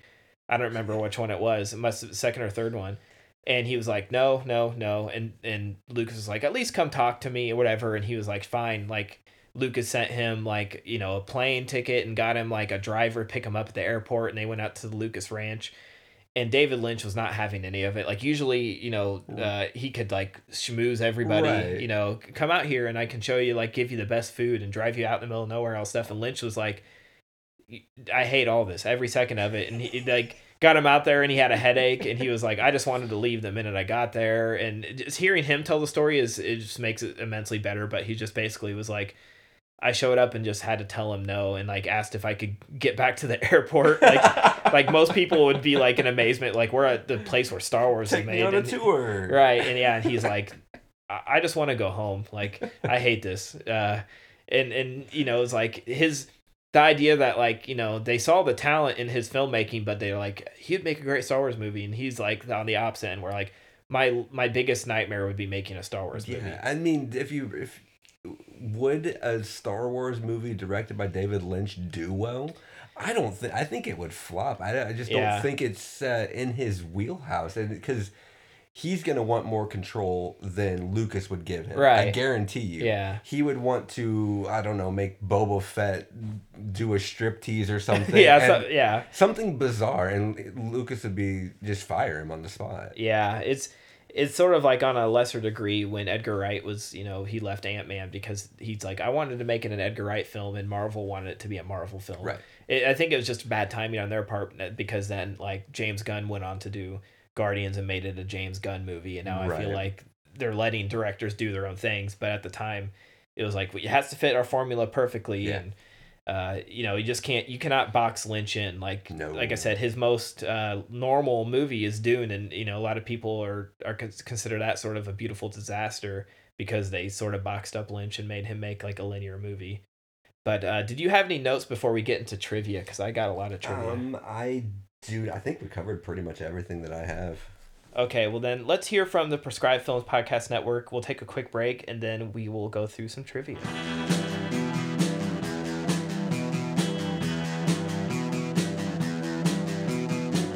You're listening to the Prescribed Films Podcast Network, home to hundreds of hours of free podcast entertainment. The shows on this network all have a common goal providing you with the best discussions about movies and other forms of entertainment media. The PFPN hopes to fill your earholes with audio joy. Visit our website with links to all the other amazing shows at www.thepfpn.com. Thanks for listening.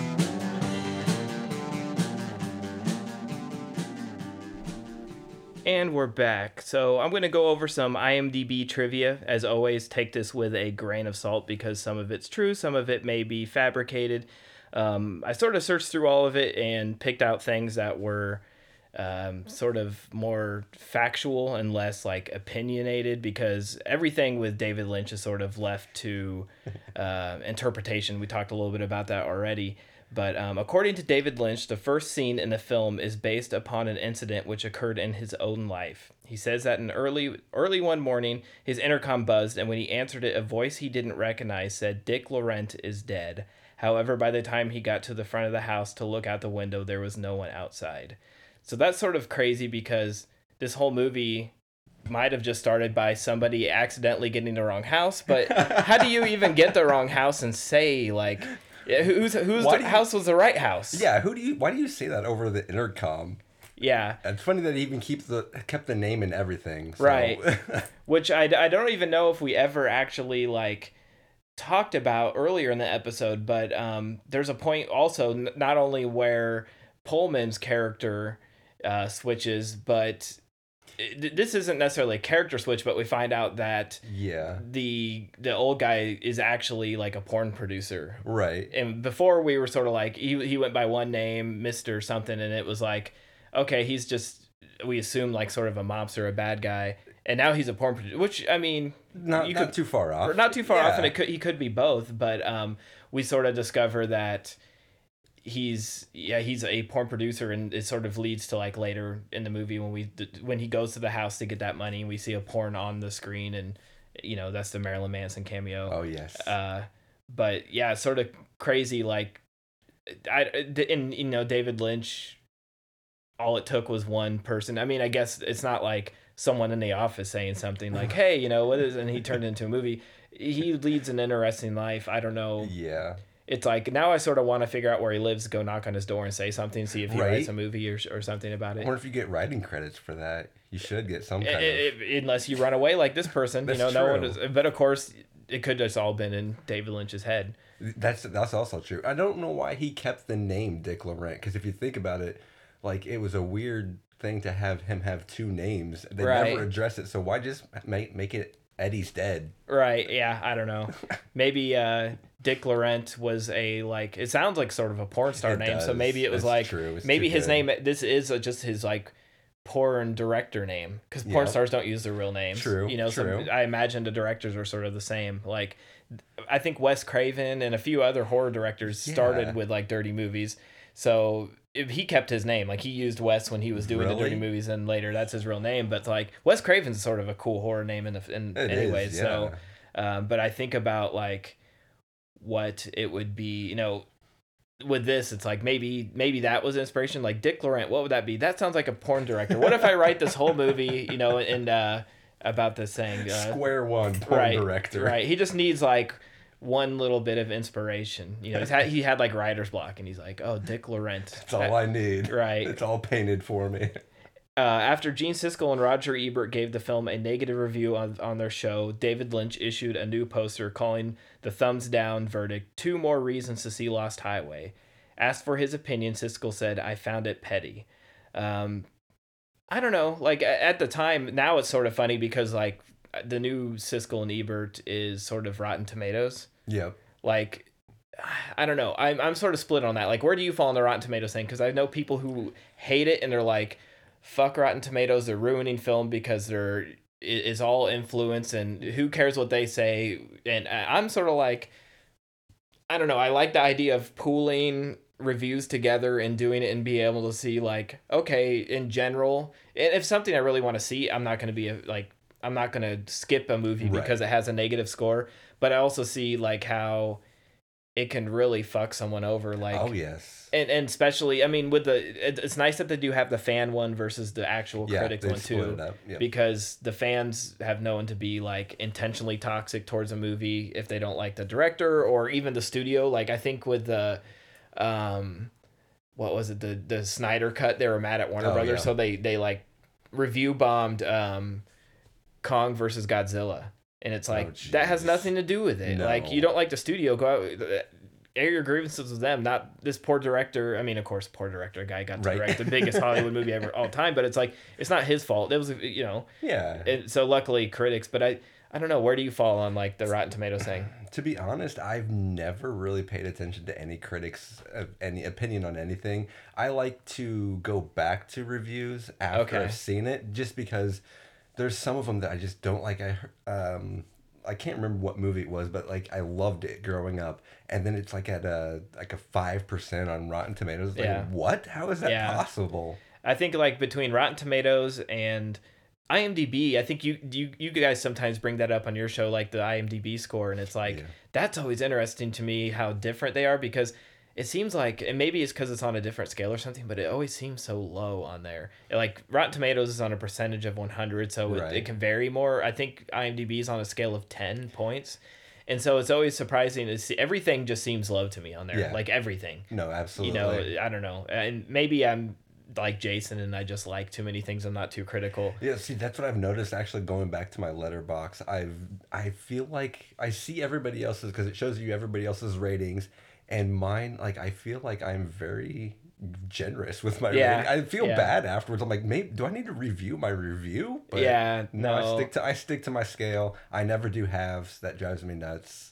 i uh i start like i started on Letterboxd doing that and i'm like then i would see I, I just overthink everything. So Yes, I look at it and I'm me. like, but I gave this like a four point, you know, five. But I like this more. And like, is this really a per- like? I can. Right. I, I, is anything? Is any film ever even my favorite film a perfect five? So, oh man, it's It's it's a long. I feel the same thing every time I do a rating. It's like I want to give it a five or a four, it's like okay, so I have to break it down to the little elements. But the way I see it, a five is if I loved it enough to just to fall in love with the movie. If even if I never rewatch it, it's still a five in my head. It Yeah. may- I know it's technically a perfect rating, but it's I wouldn't call it a perfect movie. I don't know. yeah. I mean, because there's no. I mean, on that scale, it's like.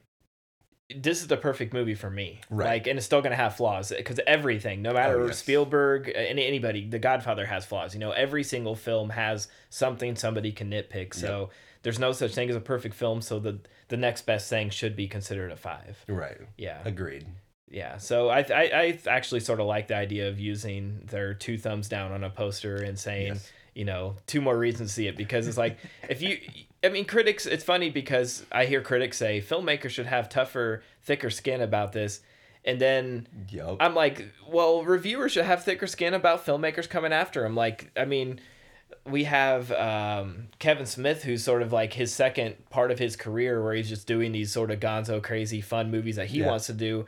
Critics have hated every one of them, and he's had this interesting relationship where he used to be like the critics' darling, and then they sort of flipped the, the switch on him when he started making these you know lower budget indie movies and he's he's been very open he's always been like the most open director Oh, and he comes out and he says you know i don't agree with you guys. You guys are he calls him out on it and people are like oh what a crybaby. It's like it's okay for them to talk about his films but it's not okay to him to dress it back. Like i think it's healthy to have a back and forth. Absolutely. you know and and with this case i think it's cool to use like use it not necessarily against them but use it to promote your movie. You Yeah. know it's a, it's a business and you know a lot of people who are going to go see a david lynch movie are not the kind of people who really care what siskel and ebert have to say. Exactly. Um, and and they're you know obviously especially at the time um, were probably like the they were the at the time the Rotten Okay. Tomatoes and uh, you know their their opinion held a high standard. Um, so I could understand him sort of being upset, but I also think it's not that serious for him to be like, you know, it was probably more tongue in cheek, like, Oh yeah. come see this because it got two thumbs down. See, like, the, the way I see it is it's kind of like um, you never see a bad blurb on a poster, like bashing the movie. So it, I think it's kind of funny. It's like, oh, they give it two thumbs down and he's just all for it. I want Right. to see this movie. Yeah. That's cool. Well, I've always loved when, uh, and and I get back to Kevin Smith. He's sort of wearing that on his on his sleeve now, where it's like if he gets a bad review, he sort of has fun and pokes at it. But like looking back at movies, like with the Razzies, like they're Yep. the the bad Oscars. Um, I've always loved that like. Tom Green, I think at the time had the record for Freddie Got Fingered. He got like the most. he showed up with his own red carpet, rolled it out, and walked down the, his own Hell red carpet. yeah. And he's like, you know what? Like, I embrace this because it, it's there whether you acknowledge, acknowledge it or not. So don't take yourself so seriously. Enjoy the moment, have fun with it, and people appreciate it. And it- this is awesome. You know, it's like you're you're. It's a Tom Green movie, dude. Like people weren't going in expecting it to be, you know, Oscar worthy. It's supposed to, that's they missed the whole intention Yeah. of it. But also, you know, I, I do sort of feel bad when someone takes themselves so seriously and then they get nominated for a Razzie. That's almost more of a slap in the face. At least it's with like Tom Green. You know, he, he wasn't aiming for the the sky, so um, I, I can appreciate that. Oh, absolutely. Yep. Um, Robert Loggia was the first and only choice to play the character of Mr. Eddie because of his former desire to play Frank Booth in Blue Velvet. In 1985, he showed up for an audition on the set of Blue Velvet, unaware that Dennis Hopper had already been cast, and proceeded to wait three hours, growing increasingly agitated. Upon seeing Lynch and learning of Hopper's casting, he proceeded to give an extremely profane and angry rant to Lynch for making him wait, only to remind him that the role had already been cast, which remained in Lynch's head for nearly 10 years, as would eventually become Mr. Eddie's road rage scene. Nearly 10 years later, he received a phone call from Lynch requesting his performance for the movie. He was more than happy to accept. That's so cool too. I love like, it. I like it. this this guy. I th- I I I mean, you. That's one thing that shows that uh, he has thick skin because it's like I don't know now if like if somebody comes and yells at me and, and got really upset like I would Oh, no, I'd feel like yeah I'd be like no that like I'd be I'd be re- either really embarrassed that I screwed up so bad, or um, I'd feel like he's being a complete dick. Either way, I wouldn't want him anywhere near right my next right. project. I mean like we talked about it earlier in the episode it's like that guy is is scary and we imagine he's like that in real life so then this comes about and it's like okay he is like that in real life can you imagine like i, I always imagine like this is sort of like the, a james Caan too like he comes off even in like Oh, elf yeah. he comes off as that kind of guy that you don't want to fuck with so um Rob, robert loggia like when I we saw him in this it was just like holy shit he's scary and to think that lynch saw saw the real side of that that road rage scene in real life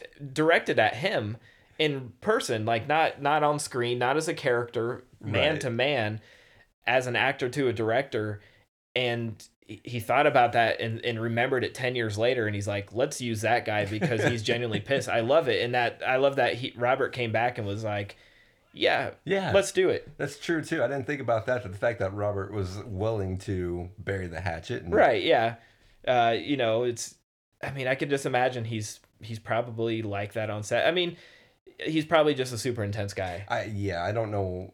I don't know if I could stand being in a room with him. He's kind of intimidating. Oh yeah, I, and I I don't know if he's still alive or not, but it's like every role. I mean, he's one of those guys, a character actor that Yes. you know what you're casting him in. He plays one role, an intimidating sort of hothead mobster, gangster, leader, boss, something, some guy. He's never gonna be the under guy. Like he's never gonna be the second in hand. He's always gonna be the, t- the guy at the top.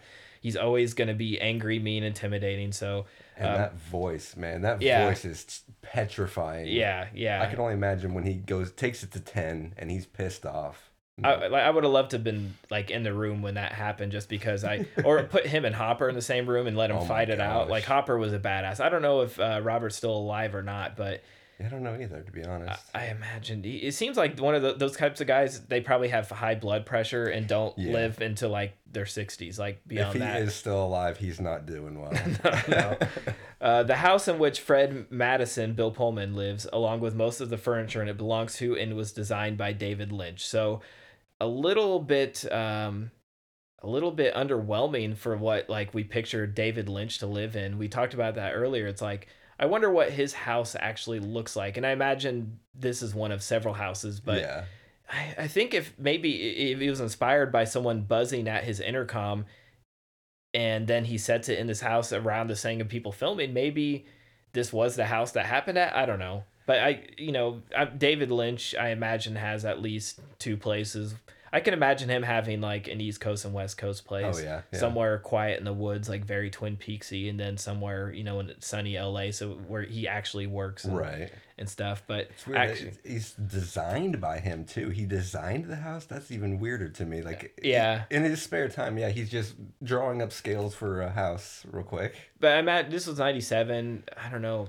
He was he hit pretty. I mean, this was later in his career. Even then, it was still well into it. He he had been, you know, Oscar nominated. He had done Dune and Elephant Man and Eraserhead. Obviously, his first thing. Yeah. But like, I don't know. I I just I I want to imagine that David Lynch's house is more interesting. So Right. maybe maybe you know they took some stuff down to make it less busy. I don't know. Maybe he is like a, a simplistic type of guy be. his living quarters a lot of a lot of those people don't stay at their house a lot too so i don't know but uh i do have a friend who is a big david lynch fan and his wife is friends with david lynch's wife Oh whoa. and he's sort of like i really want my wife to ask her if we can go to dinner together Yeah. but he doesn't want like one he doesn't want it to be like a they say never meet your heroes he doesn't Oh, want to yeah, like yeah. ruin that for himself and two he doesn't want to come off as like a weirdo that's like can, can you ask david out for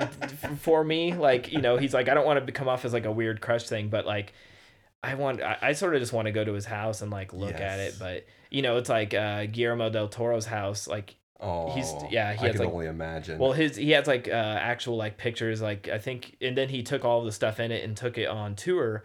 And we were lucky enough to go to Minneapolis the Art Institute, and he had like his stuff from his house on display, and he just has like you know, gigantic life size sculptures of like Frankenstein's monster and the Pan's Labyrinth fawn and all that stuff in his house. Like, yeah, all, all the stuff from his movies, he keeps the props, and then his house is like it makes my house look like like uh, minimalist. Like this, Right. every inch of the walls from ceiling to floor covered with artwork. That would be Uh, amazing. Yeah, he has like taxidermied animals. I mean, his his collection is cool, but it's like I just I, I would think like David Lynch would just have like really weird, Yep. you know, sculptures and, and I don't know. Maybe maybe that's a stereotype that we assume because he's so artistic. He could be one of those like super OCD things that where everything has to be in its place, but in his head it's just chaos. I don't yeah, know. yeah, I don't know. You never know with the people like him. But that's what's cool about him is that we don't Yes. know. Like we get little. This is like the closest glimpse into his like life outside of you know his movies and his art. Right.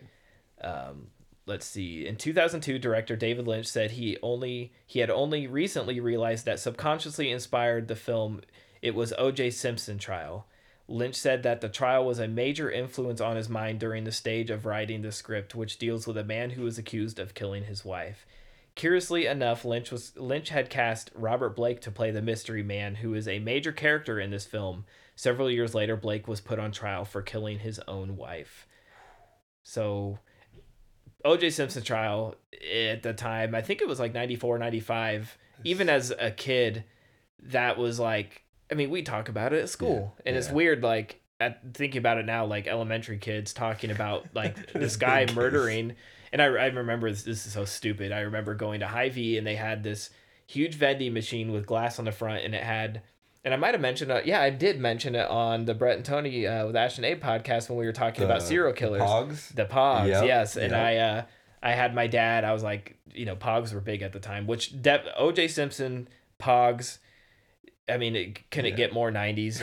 Um, but uh he got me like a pack of Pogs that were like punch out. They're like the cards and Yep. they were like perforated and I punched them out and it was like football superstars and it had OJ Simpson and my parents took it from me. Oh, And now, like, it, dad probably threw it away or something. It's probably worth something now. Well, Oh, yeah. I don't know. Baseball cards sort of like lost all their. yeah, but a pog, man, that's Maybe. like, it's a, it's a double it's double rare because it's a, a specific set of time and then they Right, got rid of them. right, And yeah. it's OJ Simpson. I wonder if Pogs are like cool again because like wide leg jeans are coming cool again. Like all '90s things are coming Yes. cool, but I don't know. So it's. I mean, how could you not be influenced? And, and it's interesting. In 2002, so several years later, he realized. It's a weird way to like a long time to realize, to be honest. It's, Yeah. it's like But I mean, when it's such a thing, and you, I don't know. Like uh, on the other hand, I'm like, I don't picture David Lynch ever like even paying attention to current events No. or the news. But it's hard to avoid what's going on with that, and it's so interesting. So it it does make sense. But then to connect it back to like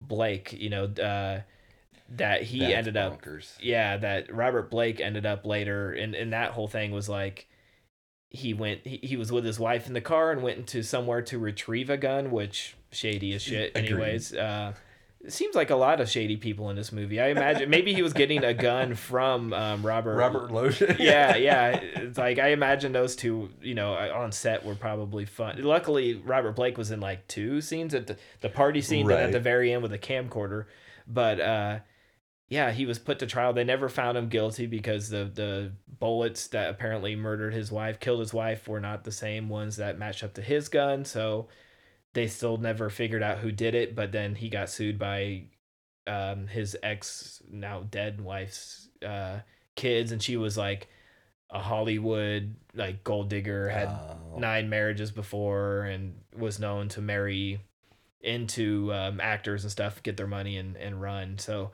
uh, you know, little uh, shady on everybody's side, Yeah. but uh, it's interesting that uh, OJ Simpson subconsciously it makes sense, but then again, like this movie doesn't, I mean, outside of murdering of the wife, which That's is not- only like the first what fourth of the film, because then Yeah. it flips a switch and it's not about that at all anymore. Um, Bill Pullman is really playing the saxophone during the scene in which Fred is performing in the nightclub. He did not know how to play before signing on for the part and learned only to play that particular solo. So, you know, once again, I I don't think he's really, Bill Pullman's not really a method actor. I mean, I've sort of wish like Lynch would have gotten with Daniel Day Lewis Oh my at some gosh. point. Yeah. like he probably would have really murdered his wife for this role. Yep. The, the why the amount that he would go to for this movie would be a. I would love to see it. Oh god, he would he would somehow like they he could play both characters like when they flip the switch, but we wouldn't recognize him. Like Yeah, he's like so he would say, "Okay, we're gonna spread this out over ten years. Yeah. we'll record everything with uh, the younger When guy young, first, yeah. and then I'll, I'll mess myself up and I'll come back and do Bill Pullman. or, or he, he'll get uh, plastic surgery to look younger or something. He's a lunatic. I love him. I miss him. I'm sad that he's retired, but uh, I love hearing the stories. Like, oh yes, you know, I just recently uh, did Gangs in New York. That was the first time for me. that's a great episode. yeah, and I love like just reading about Daniel Day Lewis because that him in that movie just blew me away, and and then reading about all that stuff, all of his performances. I you know he's he was a fantastic actor, and I Uh, love hearing stories about the links these people go to. Like uh, the one that always blows my mind is Christian Bale in The Machinist. oh god, What the? And then like years later, he comes back as uh, who was this character's name? That guy. oh Patrick Bateman, Yes, yeah. Patrick Bateman, and he's Yeah. all buff. It's like what the? Yeah, hell is well, I think doing. I think actually like between Machinist and Batman Begins was like his next movie, and he's like fucking Oh, okay. shredded. Yeah, but It's like, yeah, but they're they're right in the same time. Like I think it went American Psycho, so he's shredded. Machinist, Okay. so he was skinny. Then back to being like That's fucking shredded. just- Well, like I think Jared Leto for Chapter Twenty Three, maybe where he played uh, the guy who shot John Lennon. Have you seen that? I have not seen that one. he gained like 150 pounds Oh, to play the guy so he's got like big cheeks and he's really like he's got like man boobs and stuff. Right. and then because jared's like a stout uh vegan and oh i mean he's like 50 and he's he's like in better shape than i'll ever be in my entire life. But he uh instantly went from that to like going back to jared leto. So in like the 30 seconds to mars um bury me video was which is like the shining inspired one he sort of still has some of the fat in his cheeks but he lost the weight so quickly that he gave himself gout and he had like a hole in his foot and he has to wear like Oh, special damn. insoles in his in his shoes. And the sad thing was like, you know, he did that and dedicated himself to that movie and then it like never got like picked up for major distribution. So it went from like film festival straight to Oh. video. See, he has a habit of like going hardcore on these movies where he just gets almost nixed completely. Right, well, like the Joker. Yeah, Suicide Squad. That Yeah.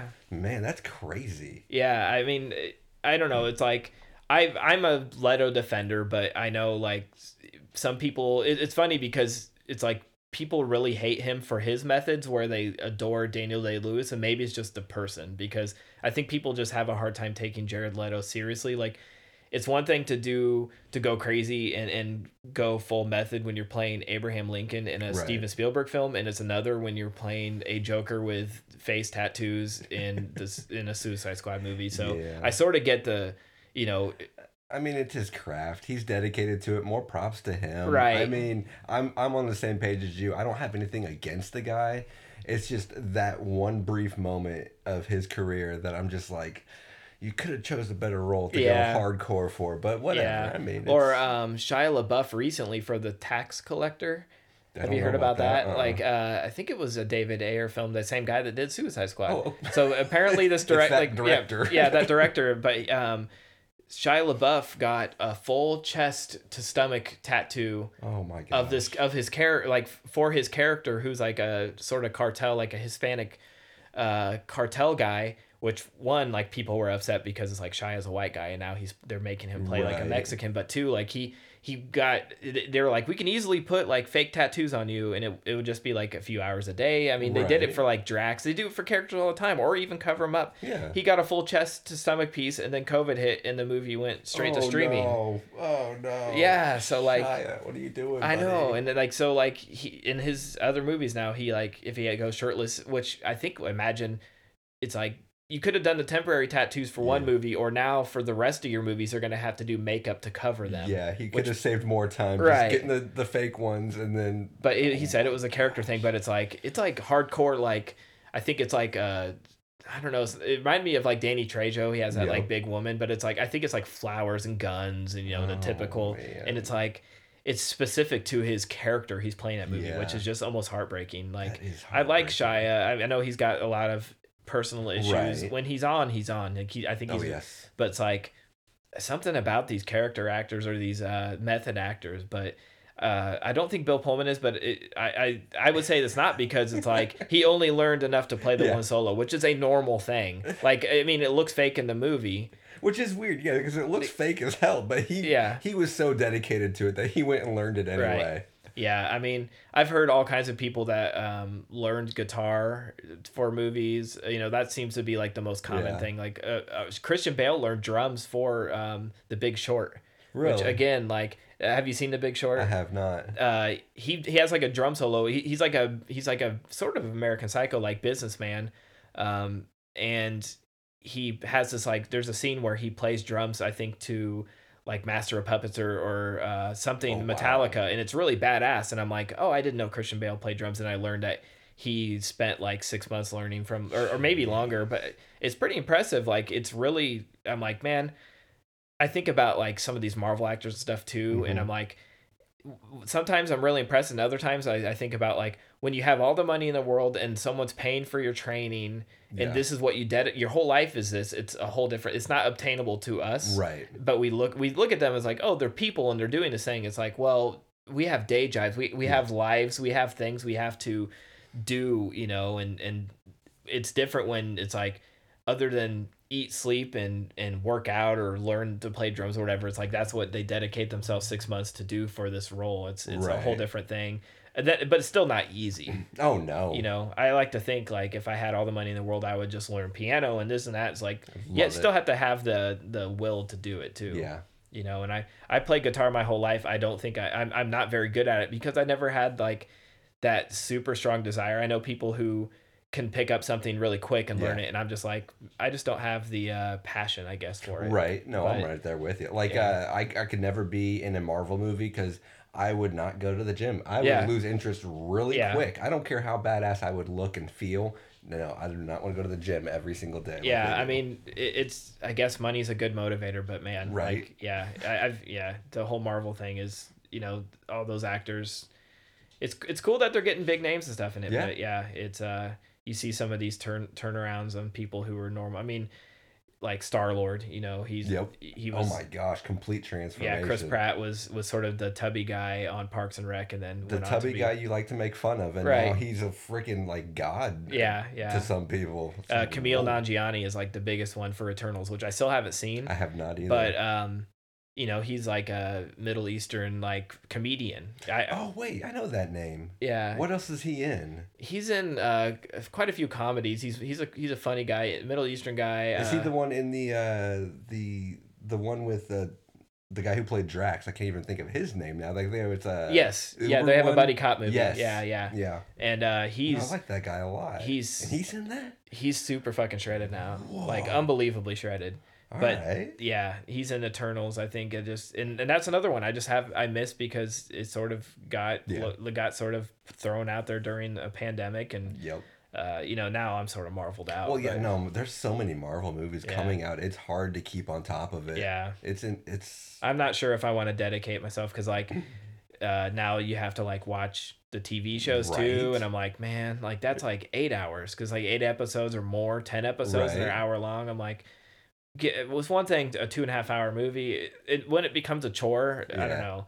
Like I, I was, I, I caught myself with like Black Widow where I'm like, almost felt like I had to get to theater to see it before it was spoiled. I'm like, am I just going because I I feel like it's it's like a job almost where um Spider Man I was genuinely excited Oh, yes. for. I I'm was very excited, excited for for that. that. that. was a different thing, but it's like, and now they're sort of trying to connect the the Venom movies. And I'm like, I don't want to. I don't know if I want to do that. So, I mean, I'll watch them when I get time, but that's a lot of dedication. Yeah. To be some like right on top of it.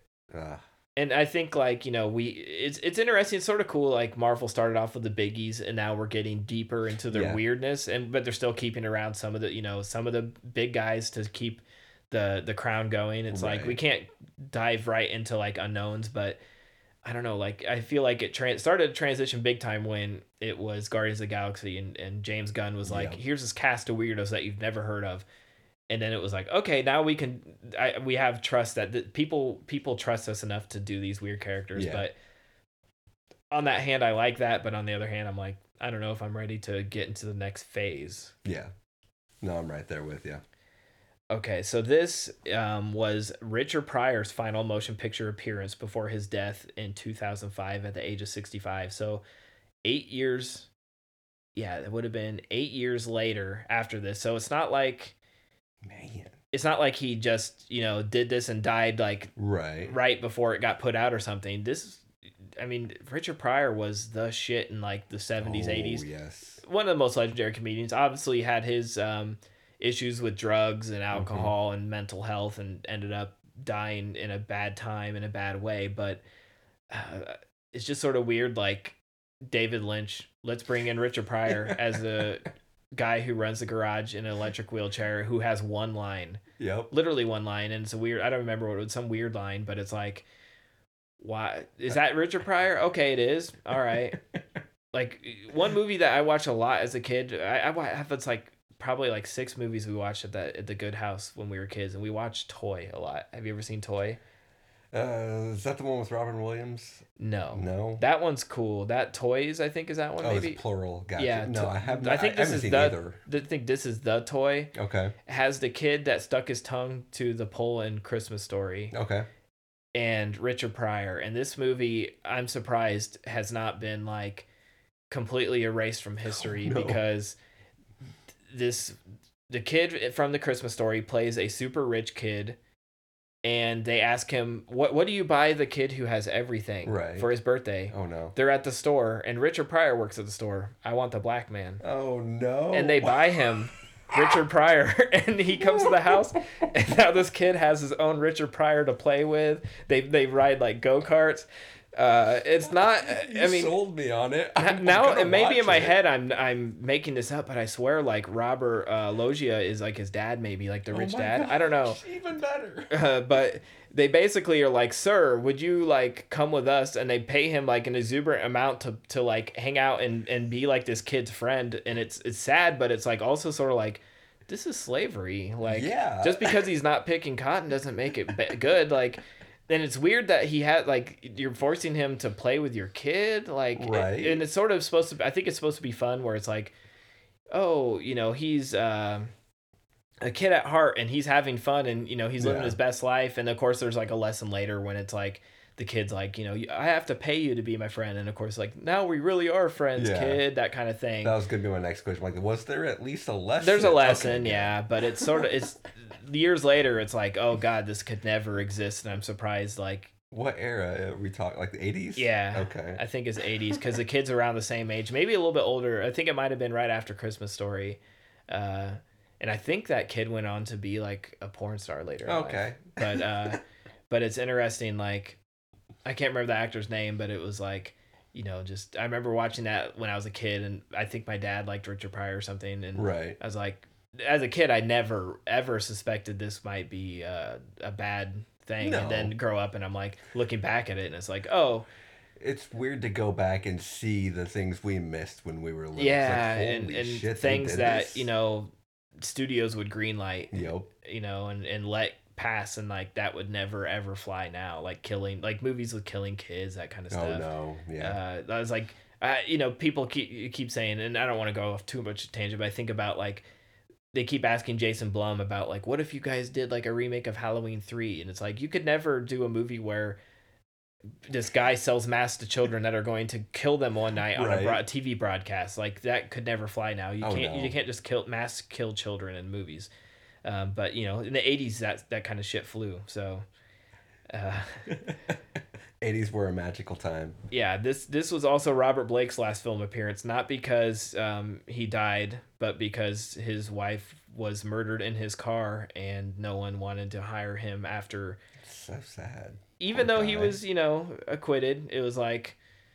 Uh, and I think Robert Blake, like I, I, like I said when I was looking this up, I was like, I recognize that name, looked him up a little bit, read about the trial, but he also, I think, was like a child actor, Okay. and he had a lot of if like he was a typical child actor where he was he got into it and then got into like alcohol and, yep. and had a lot of problems where we see that's tip you know pretty yeah, typical coping mechanisms. yeah, and um so he, he grew up to have a lot of problems but uh sort of sad he's still around i guess he's he's recently in the last couple years started a youtube channel and you know that's not surprising That sort of but uh, you know, seems like he's doing okay now. But uh, sort of sad, like this he got into some kind of shit with his Yep. wife at the time, and now that's Wrong uh, place, wrong time, and it almost killed his career. yeah. Damn. Uh, Robert Blake told co-writer and director David Lynch he was not going to give him a hard time about the script because Blake did not understand it.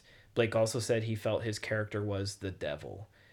Uh, It would be interesting to show up to work one day at a David Lynch movie Yeah. and try to figure it out. It Yeah. would be an interesting day. I don't imagine like, you know, he has a stable of actors. He has like Kyle MacLachlan and uh, he has Laura Dern, and he uses Mhm. like a lot of these uh, same actors and a lot of stuff.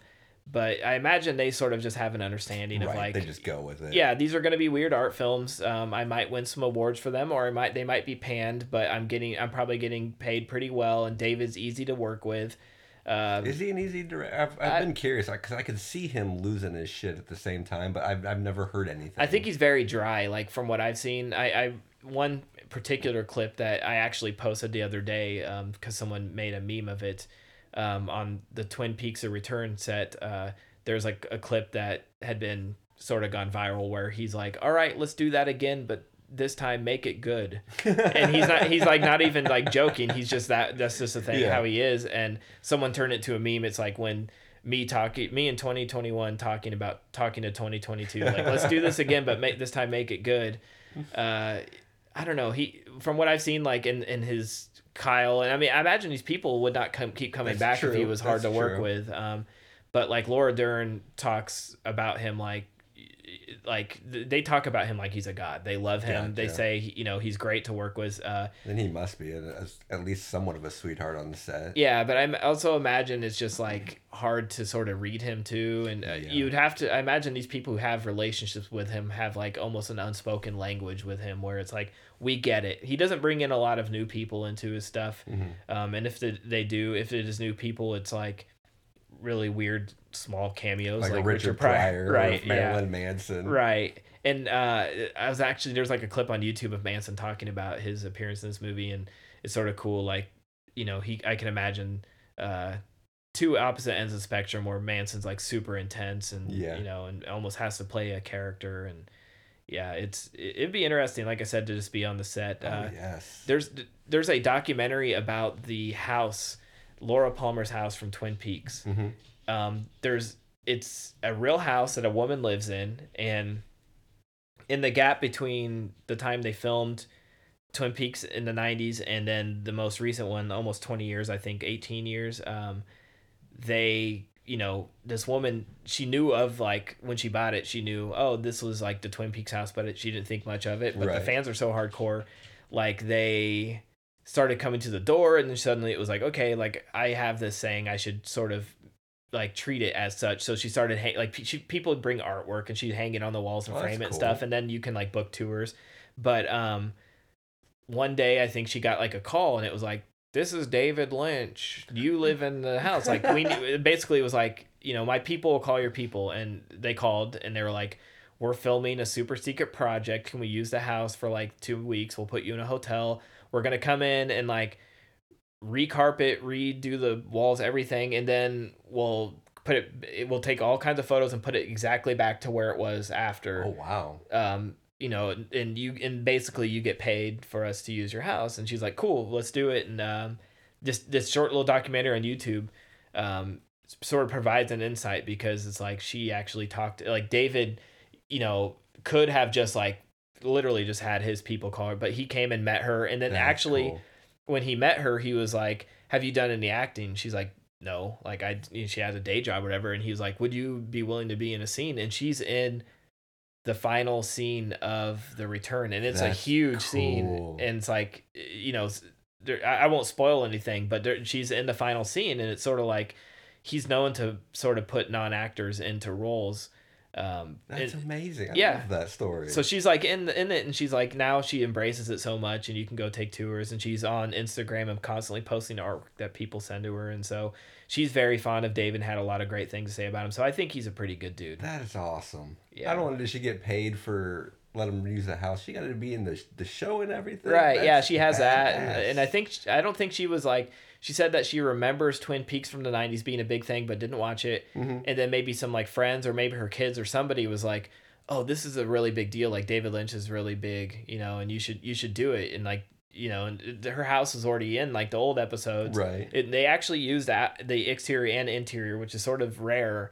Um, a lot of times that stuff will be shot on a soundstage, and Right, you know, yeah. but he actually likes physical location, so it's sort of cool. Like when you walk in the front door, the house is still laid out exactly the same. And so in this little documentary, they sort of show what it looked like when they did Twin Peaks, then what it looked like when she moved in, Yeah. and then them going back in and re like doing a house to make it look like Twin Peaks because the the lady that lived in the house like on the show was always smoking cigarettes so they had to make Oh. the, the walls look yellowed Yellowed, from like the top you know and, and fade more to white and that kind of thing and sort of cool like Damn. the attention to detail and after all these years the house had to look the same and um but yeah it's it's just cool to hear little stories like he's he's very private but i've always heard you know he's very sweet and very nice Well, that's good. just sort of a, a dry odd guy but Right. um you know not not mean in any way It always breaks my heart when the sweethearts aren't so sweet. yeah It's like, oh, yeah i've heard some stories but i've, I've been pretty lucky The- i've only met a few celebrities that i would say are jerks uh Pauly Shore, he's a jerk. I could kind of see that, but that does break my heart. Yeah. She seems like a big old sweetheart. Yeah, he was doing comedy at Whitey's like I don't know now like forever ago, and uh, really funny night. And he was like, you know, afterwards line up and you get pictures with us. And we like stepped up, and he's like, did you all come together? We're like, yeah. He's like, one group photo. I was like, that's fine, understandable. He wants the line to move. Yeah. We get we all gr- gather around him, and we're like getting ready to pose for the picture, and he's like, don't touch my fucking back. Oh, And I was like, "Oh, I, di- I wasn't going to. I'm sorry." And he's like, "I have a back problem, so don't touch it." And it's like, uh, it's not like I right. did touch it. He was, it was like you could just be like, "Hey, man, like watch the back a watch, bit. yeah, just don't touch my back. Like if you get behind me, don't touch my back. I have, but I, I've heard other stories about him too that he wasn't the nicest. So, um, luckily, Pauly Shore's never been in a David Lynch movie. um, Entertainment Weekly ranked this film as the 23rd scariest movie of all time. I'm not sure, they don't say when this ranking came out, but uh, if anything, I would see it going higher up the list because this is pretty damn. It is, and it's it's weird that I've never heard of this movie in relation like in relationship to horror or the, the Right. scare like even Lynch himself. I've never heard in the the horror community, and it's just weird. I Yeah. love it though. Yeah, it's. I mean, yeah, Lynch isn't no. He's known as like an art. Yeah, I would say just like artsy or drama. I don't even know what you'd call his his films. He's almost like his own genre. But uh, you never get his, especially this. Like I feel like this is one of his least talked about movies. And like I, I said, I grew up listening to the soundtrack. It was incredible, but um, I never saw it. And then like you, when you think of David Lynch, everybody thinks of Twin Peaks, Eraserhead. Yep. You know, those are the sort of the two big ones, which you know began his career, and then uh, maybe uh, Mulholland, Mulholland Drive Yeah. or uh, Blue Velvet. But this is sort of like one of the last. And I wouldn't say the last one, but like down towards the bottom of the list. And I think this is pretty damn cool. I Oh, need to get get back and, and go through and see more of his stuff. Um, but yeah, I would say this is probably the scariest uh, film, like the most horror Love it. he's done, and and uh, I'm gonna ch- try to figure out a way to fit it into an episode of AOTKP. like um, I'll sign that petition. road movies, I don't know. Uh, we could just do a Lynch episode, but uh, I just yeah, I, I just think um, body switch. I don't know. I'm just trying to think of a topic Yeah. I can relate to this one. Uh, but yeah, I think it, it deserves uh, to be on that list, and I think it's cool that it that made it. I'm I'm guessing it was probably sometime around the release because it feels like it's sort of forgotten now. I, Oh, I wouldn't yeah. expect it to pop up on a list, mo- like a modern list. No. Um, but I don't know. Entertainment Weekly too. It's cool that something so big, you know, put a day, put this movie in. Yeah, you think they would just put like Friday the Thirteenth, Halloween, that kind of crap. Do the stereotypicals. Yeah. Yeah. Okay, and the final piece I have is, uh, and something we sort of talked about already, but um, this scene that would probably pop up in one of the scariest ones. Um, in the scene where the mystery man, played by Robert Blake, confronts Fred Madison, Bill Pullman's character, at the party, he hands him his cell phone and instructs him to call his own home. There is a close up of Madison punching in the number with his right hand. In the area between his index finger and thumb, there is a tattoo of a fermata, an element of musical notation indicating that a note should be sustained for longer than its note value would indicate. This is consistent with the scene of his character continuing to play the solo at the Luna Lounge even after the rest of the band has stopped playing. So this is one I debated on putting on. I think the tattoo is really cool because obviously he's saying something with it. There's Yeah. always some kind of thing with Lynch, but like I don't know if the person who wrote this is connecting that to that actual sax solo, like if that's an actual thing or they just assume it is a thing. But it's it's, It's- cool to think about. It is, and it's such a weird homage to put in there. It's like one of the smallest tattoos, along with one of the smallest scenes, Mhm. and it's weird to to tie it in. But I mean, that's that's Lynch. He's a details Right. man. I imagine like someone who's more well versed like musically that would recognize what that Mhm. is would see it and then maybe put two and two together like oh that makes sense like Right. you know he, he was playing that saxophone earlier like what, what does this mean Yep. it could be nothing but you know it could be a connection could not be a connection just be something but you know it means something to lynch like to because I obviously the actor doesn't actually have that tattoo it's Right. something he he had to go to makeup and be like make put this tattoo on their Yeah. hand it wasn't you know something that someone drew on them so it was a decision that they made but no just It's thinking an interesting one. yeah i mean And there's then- there's all kinds of things i didn't include on the list about like the the uh, license plates in this movie all adding up to zero or it's just seven it's like zero zero five one or two and just little thing i guess lynch really likes number seven uh likes you know numbers Right. sort of a numbers freak guy Oh yeah, uh, him and number like I've he he puts numbers where I feel like they don't need to be as prominent. Like in this one, the the different hotel rooms, like he focused really hard on the number nine when he was having the affair. Okay, yeah. And then the room twenty five and twenty six, and it's just really weird to me how he he focuses on numbers, and I don't know if it's a coincidence or not, but the prison cell or the uh, prison number on Fred was it? Is that the Mhm. main guy?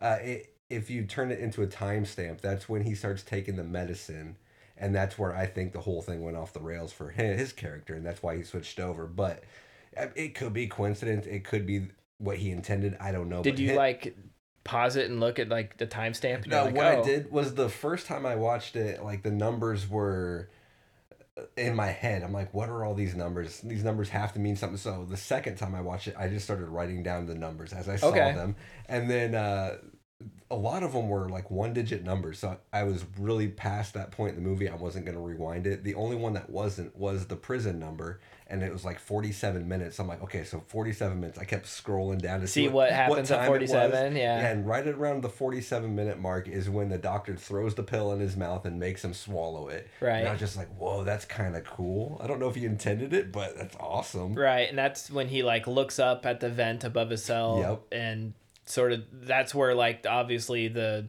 something happens where he transitions from Yeah. from Fred to our new character, and it's like, yeah, I mean we we talk a little bit about that, but it's like clear that's a transition, and then when he flips back to Fred, and at the very end of the movie where he's driving on the highway, you know, it's I think that's probably like out of everything this movie i think everybody sort of agrees like at the end that's him getting electrocuted in an electric Right. chair like And it's rare for a Lynch uh, group to cons- Yeah. agree on something. Yeah. Like, his movies, usually everything is. There's theories everywhere. yeah there's le- everything sort of left to interpretation but Right. that one i think is is maybe obvious or maybe we just all uh, someone came up with that and we all were just like that makes sense that makes the most sense Yeah. and uh logically of course we could ask lynch and he could be like that's wrong but i won't clarify Right. that would be the kind of, kind of thing he would do but that's that's sort of how he is so we've reached the end of trivia um, why don't you tell the listeners a little bit about where they can find um, Brett and Tony with Ash and Abe? Um, you know what you've got going on. I know you guys had just had a short film at Halloween Palooza, so I know you guys are on YouTube. You guys are on. You, you guys are killing it on social media. Yes. Uh, well, that's thanks mostly thanks to Tony because he's a, he's a Twitter man. He's killing it there. Um, So which which uh, channel are you responsible for? I am Facebook, and since Facebook has kind of merged with Instagram, Uh-huh. I can just do it all from Facebook now. Right. So it's pretty simple. Um, and then I always get input from Ashlyn. She's Okay. she's the one who keeps me in check on what to post and what not to post. Uh, Mhm. But no, you can find us on pretty much any social media platform. Um, anywhere you get podcasts, you can find us YouTube. With that, you'll get all of our uh, the visual anecdotes that we do because we do like we did the Hot Ones challenge, not official Hot Ones challenge. It was just hot sauces. That was a lot of fun. Um, we throw we have our short on there. Any other shorts that we come up with because we've all got ideas kicking around because we want to hit that a little bit harder because that was a lot of fun. Um, but yeah, you can find us everywhere. Uh, yeah.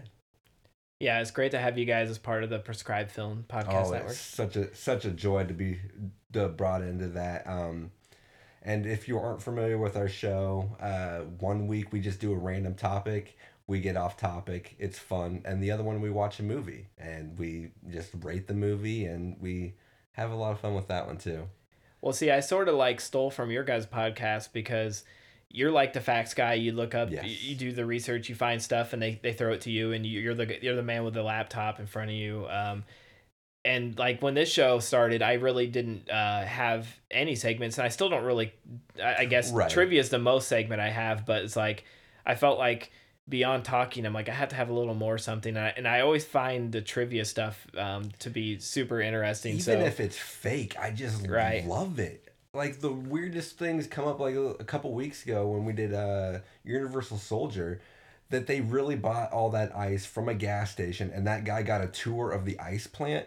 That's just the most random thing and I love it. Love Yeah. that kind of stuff. Yeah, I sort of miss the uh, IMDb used to have like message boards for like you could get into Oh, for every really? movie, and I think it just became like a Yeah. a see- wasteland where people would fight and argue and call each other names. But uh, it was always interesting to click in there because sometimes you would like you would have a movie where like one actor like an actor only had like one IMDb credit so you click on there and there would be like someone in there like whatever happened to this person and that person would happen to click on their own IMDb and be like hey I'm like a teacher That's now or something you know and it's like you would hope there was no way to verify that was them but it's like you'd Right. hope that the that person on the other end would be like oh like that one role i had now people i, I can write they they know that people appreciate that movie that Yeah. role that they did it's sort of cool like in my mind i was like maybe you know th- this is a good thing that they're like seeing that Right. you know because we have so many actors who did like one or two roles and They just give it up. Right, they give it up and they don't realize that their movies become a cult thing until like later in their life. Like uh, Sandy, I th- I'm trying to remember her last name, but uh, she played Michael Myers' sister at the beginning of Halloween. She like gets murdered right away. You know, she she right in the opening scene she gets murdered, and then she didn't do any more acting, and forever like people were looking for her for Halloween conventions and reunion stuff, really? and they could not find her. Well, it turned out I think she got like married and, and got a different last name. Eventually, they found her, and she had no idea like Halloween was a big thing and that people would want to meet her. And she's like, I was in like two minutes of the movie, and it's like, yeah, but like You're we want to meet of Michael Myers. right like we want to meet like everybody you know so it's uh you know it's sort of cool now that she's got this like secondary career where she's doing the is cool. conventions and signing autographs and i'm just glad like we're more connected now with with the internet because like i hate to hear when like artists or actors or directors or stuff like they pass away before they Oh, realize yeah. people like I, I was just listening to Quentin Tarantino on Eli Roth History of Horror and they're talking about um, Lucio Fulci and it was like you go to a horror convention now people wearing Fulci lives shirts Mm-hmm.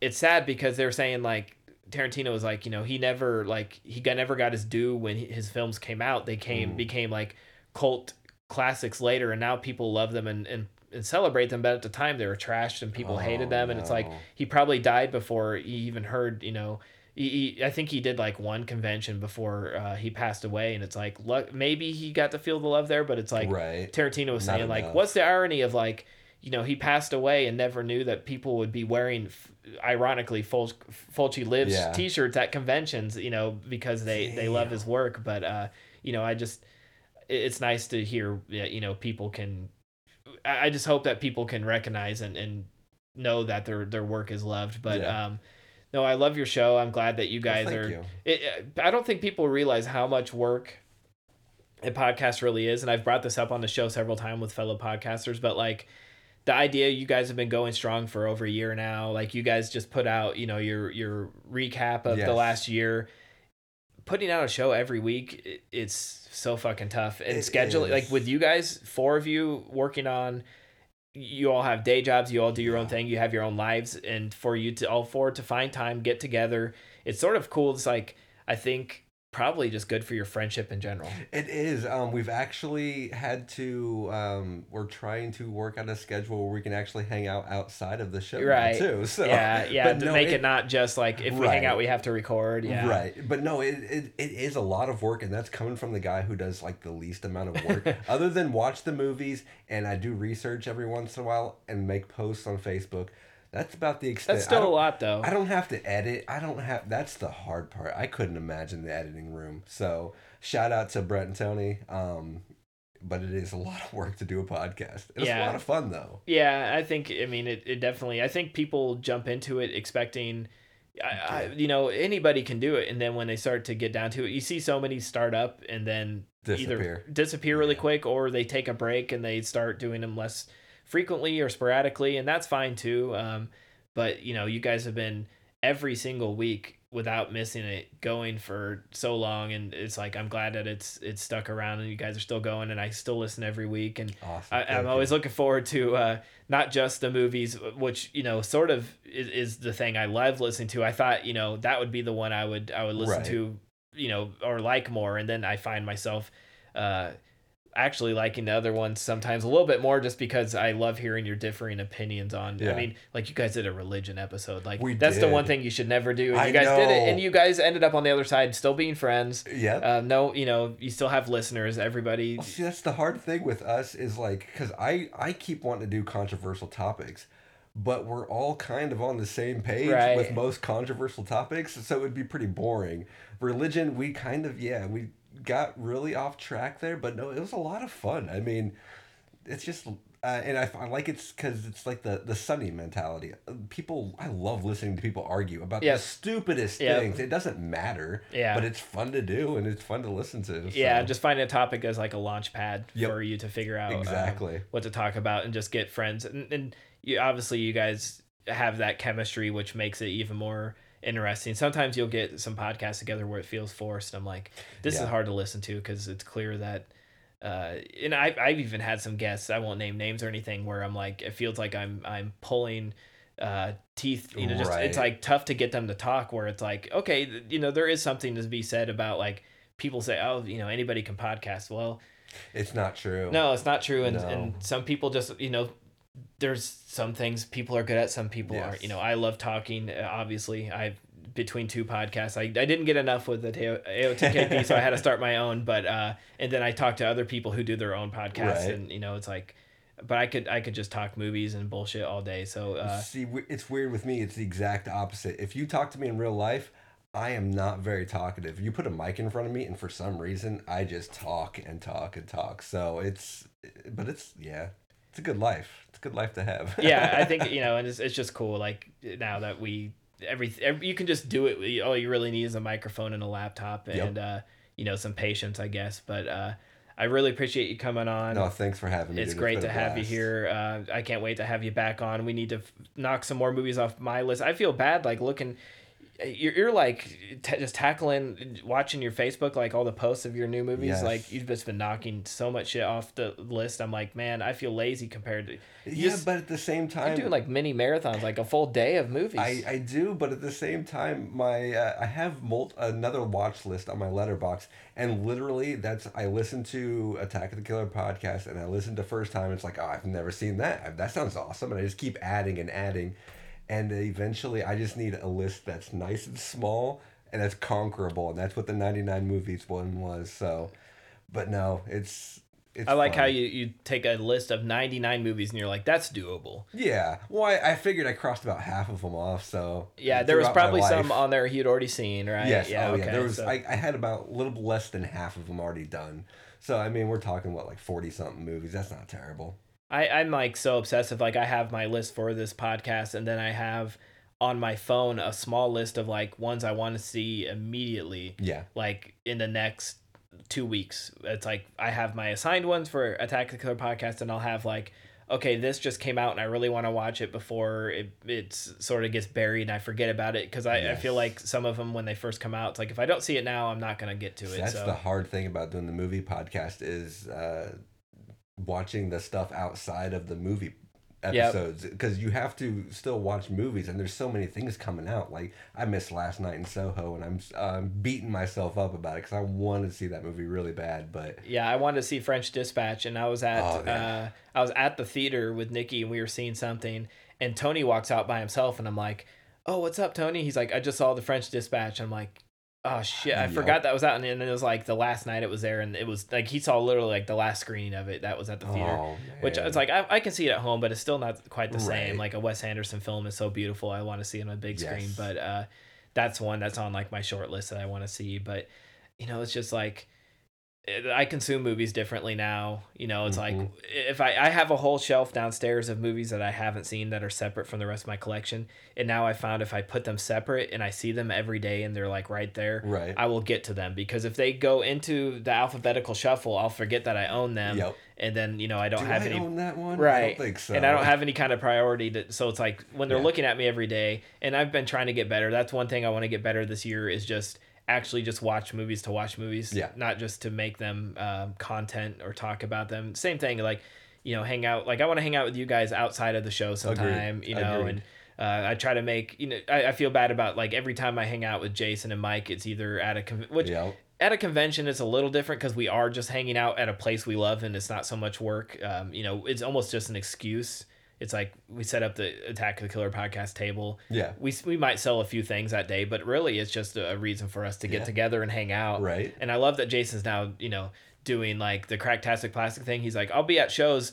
well while we're there we might as well you know knock out a podcast and then i'll stop he was in burlington i stop out and see them and it's like you know it, it's a fun thing so you know it's I, I try, just try to you know live in the real life too but Right. I, I think you know podcasting is also I, sometimes i can be socially awkward so it's sort of a fun way to like Oh, break yeah. that ice and get you know some guest i've had some guests on that um it's like i probably wouldn't just approach to be like hey Oh, let's yeah. let's hang out and chat but if we have something to actually a topic to talk about it's it's a little different But, Agreed. uh, it's been a lot of fun and, and like i said i love your podcast i love what Thank you you guys so are much. doing listen to the brett and tony with ash and abe podcast on the pfpn check out the short films uh, thanks again for coming on Dude, thank you for having me. It's been a blast. Thanks again for listening to today's episode.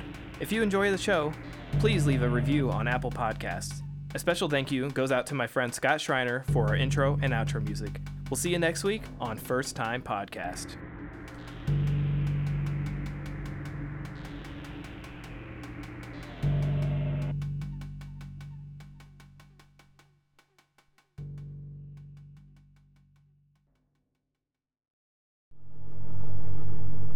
Patricia Arquette receives an envelope at her doorstep and thus begins the wild, confusing, moody, terribly violent, and I found rather meaningless David Lynch film called Lost Highway. As a critic, I'm for seeing something I haven't seen before, and Lost Highway has that quality, but it also is a film that makes very little sense, to me at least, and so its violence pops out and seems empty-headed. Patricia Arquette also plays a mobster's girlfriend in the film. Characters and actors shift identities throughout the story, and here she makes serious eye contact with a young garage mechanic played by Balthazar Getty in front of her boyfriend played by Robert Loggia. This magic moment, so different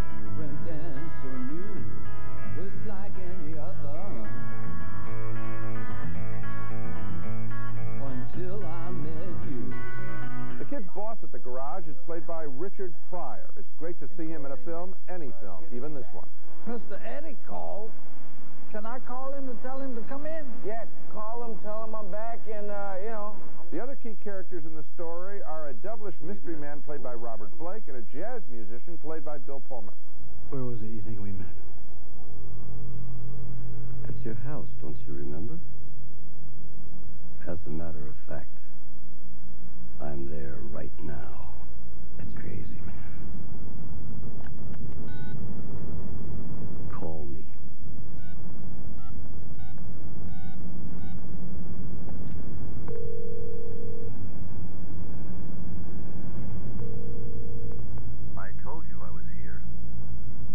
The story, I suppose, is a metaphor. for these times, times in which people don't know who they are and are affected mostly by violence. That's the only interpretation I can come up with. David Lynch is a most creative filmmaker, has a fine visual sense, employs great musical scores, but I don't think Lost Highway adds up to much, and therefore its considerable violence really turned me off. Boy, I feel just about the same way. You know, every time I see a David Lynch picture, I think to myself, this guy is so gifted. That if he would only just break down and make a movie instead of being so clever all the time and trying to outsmart himself with basically what are sophomoric little plot devices, you know, stuff that that it would be very hard to make this convincing. It doesn't pay off. It doesn't have a purpose. It seems contrived. It seems frustrating, and not to an end. No, it just lays there. And I, and uh, I, again, I don't know if anybody could make heads or tails of this material.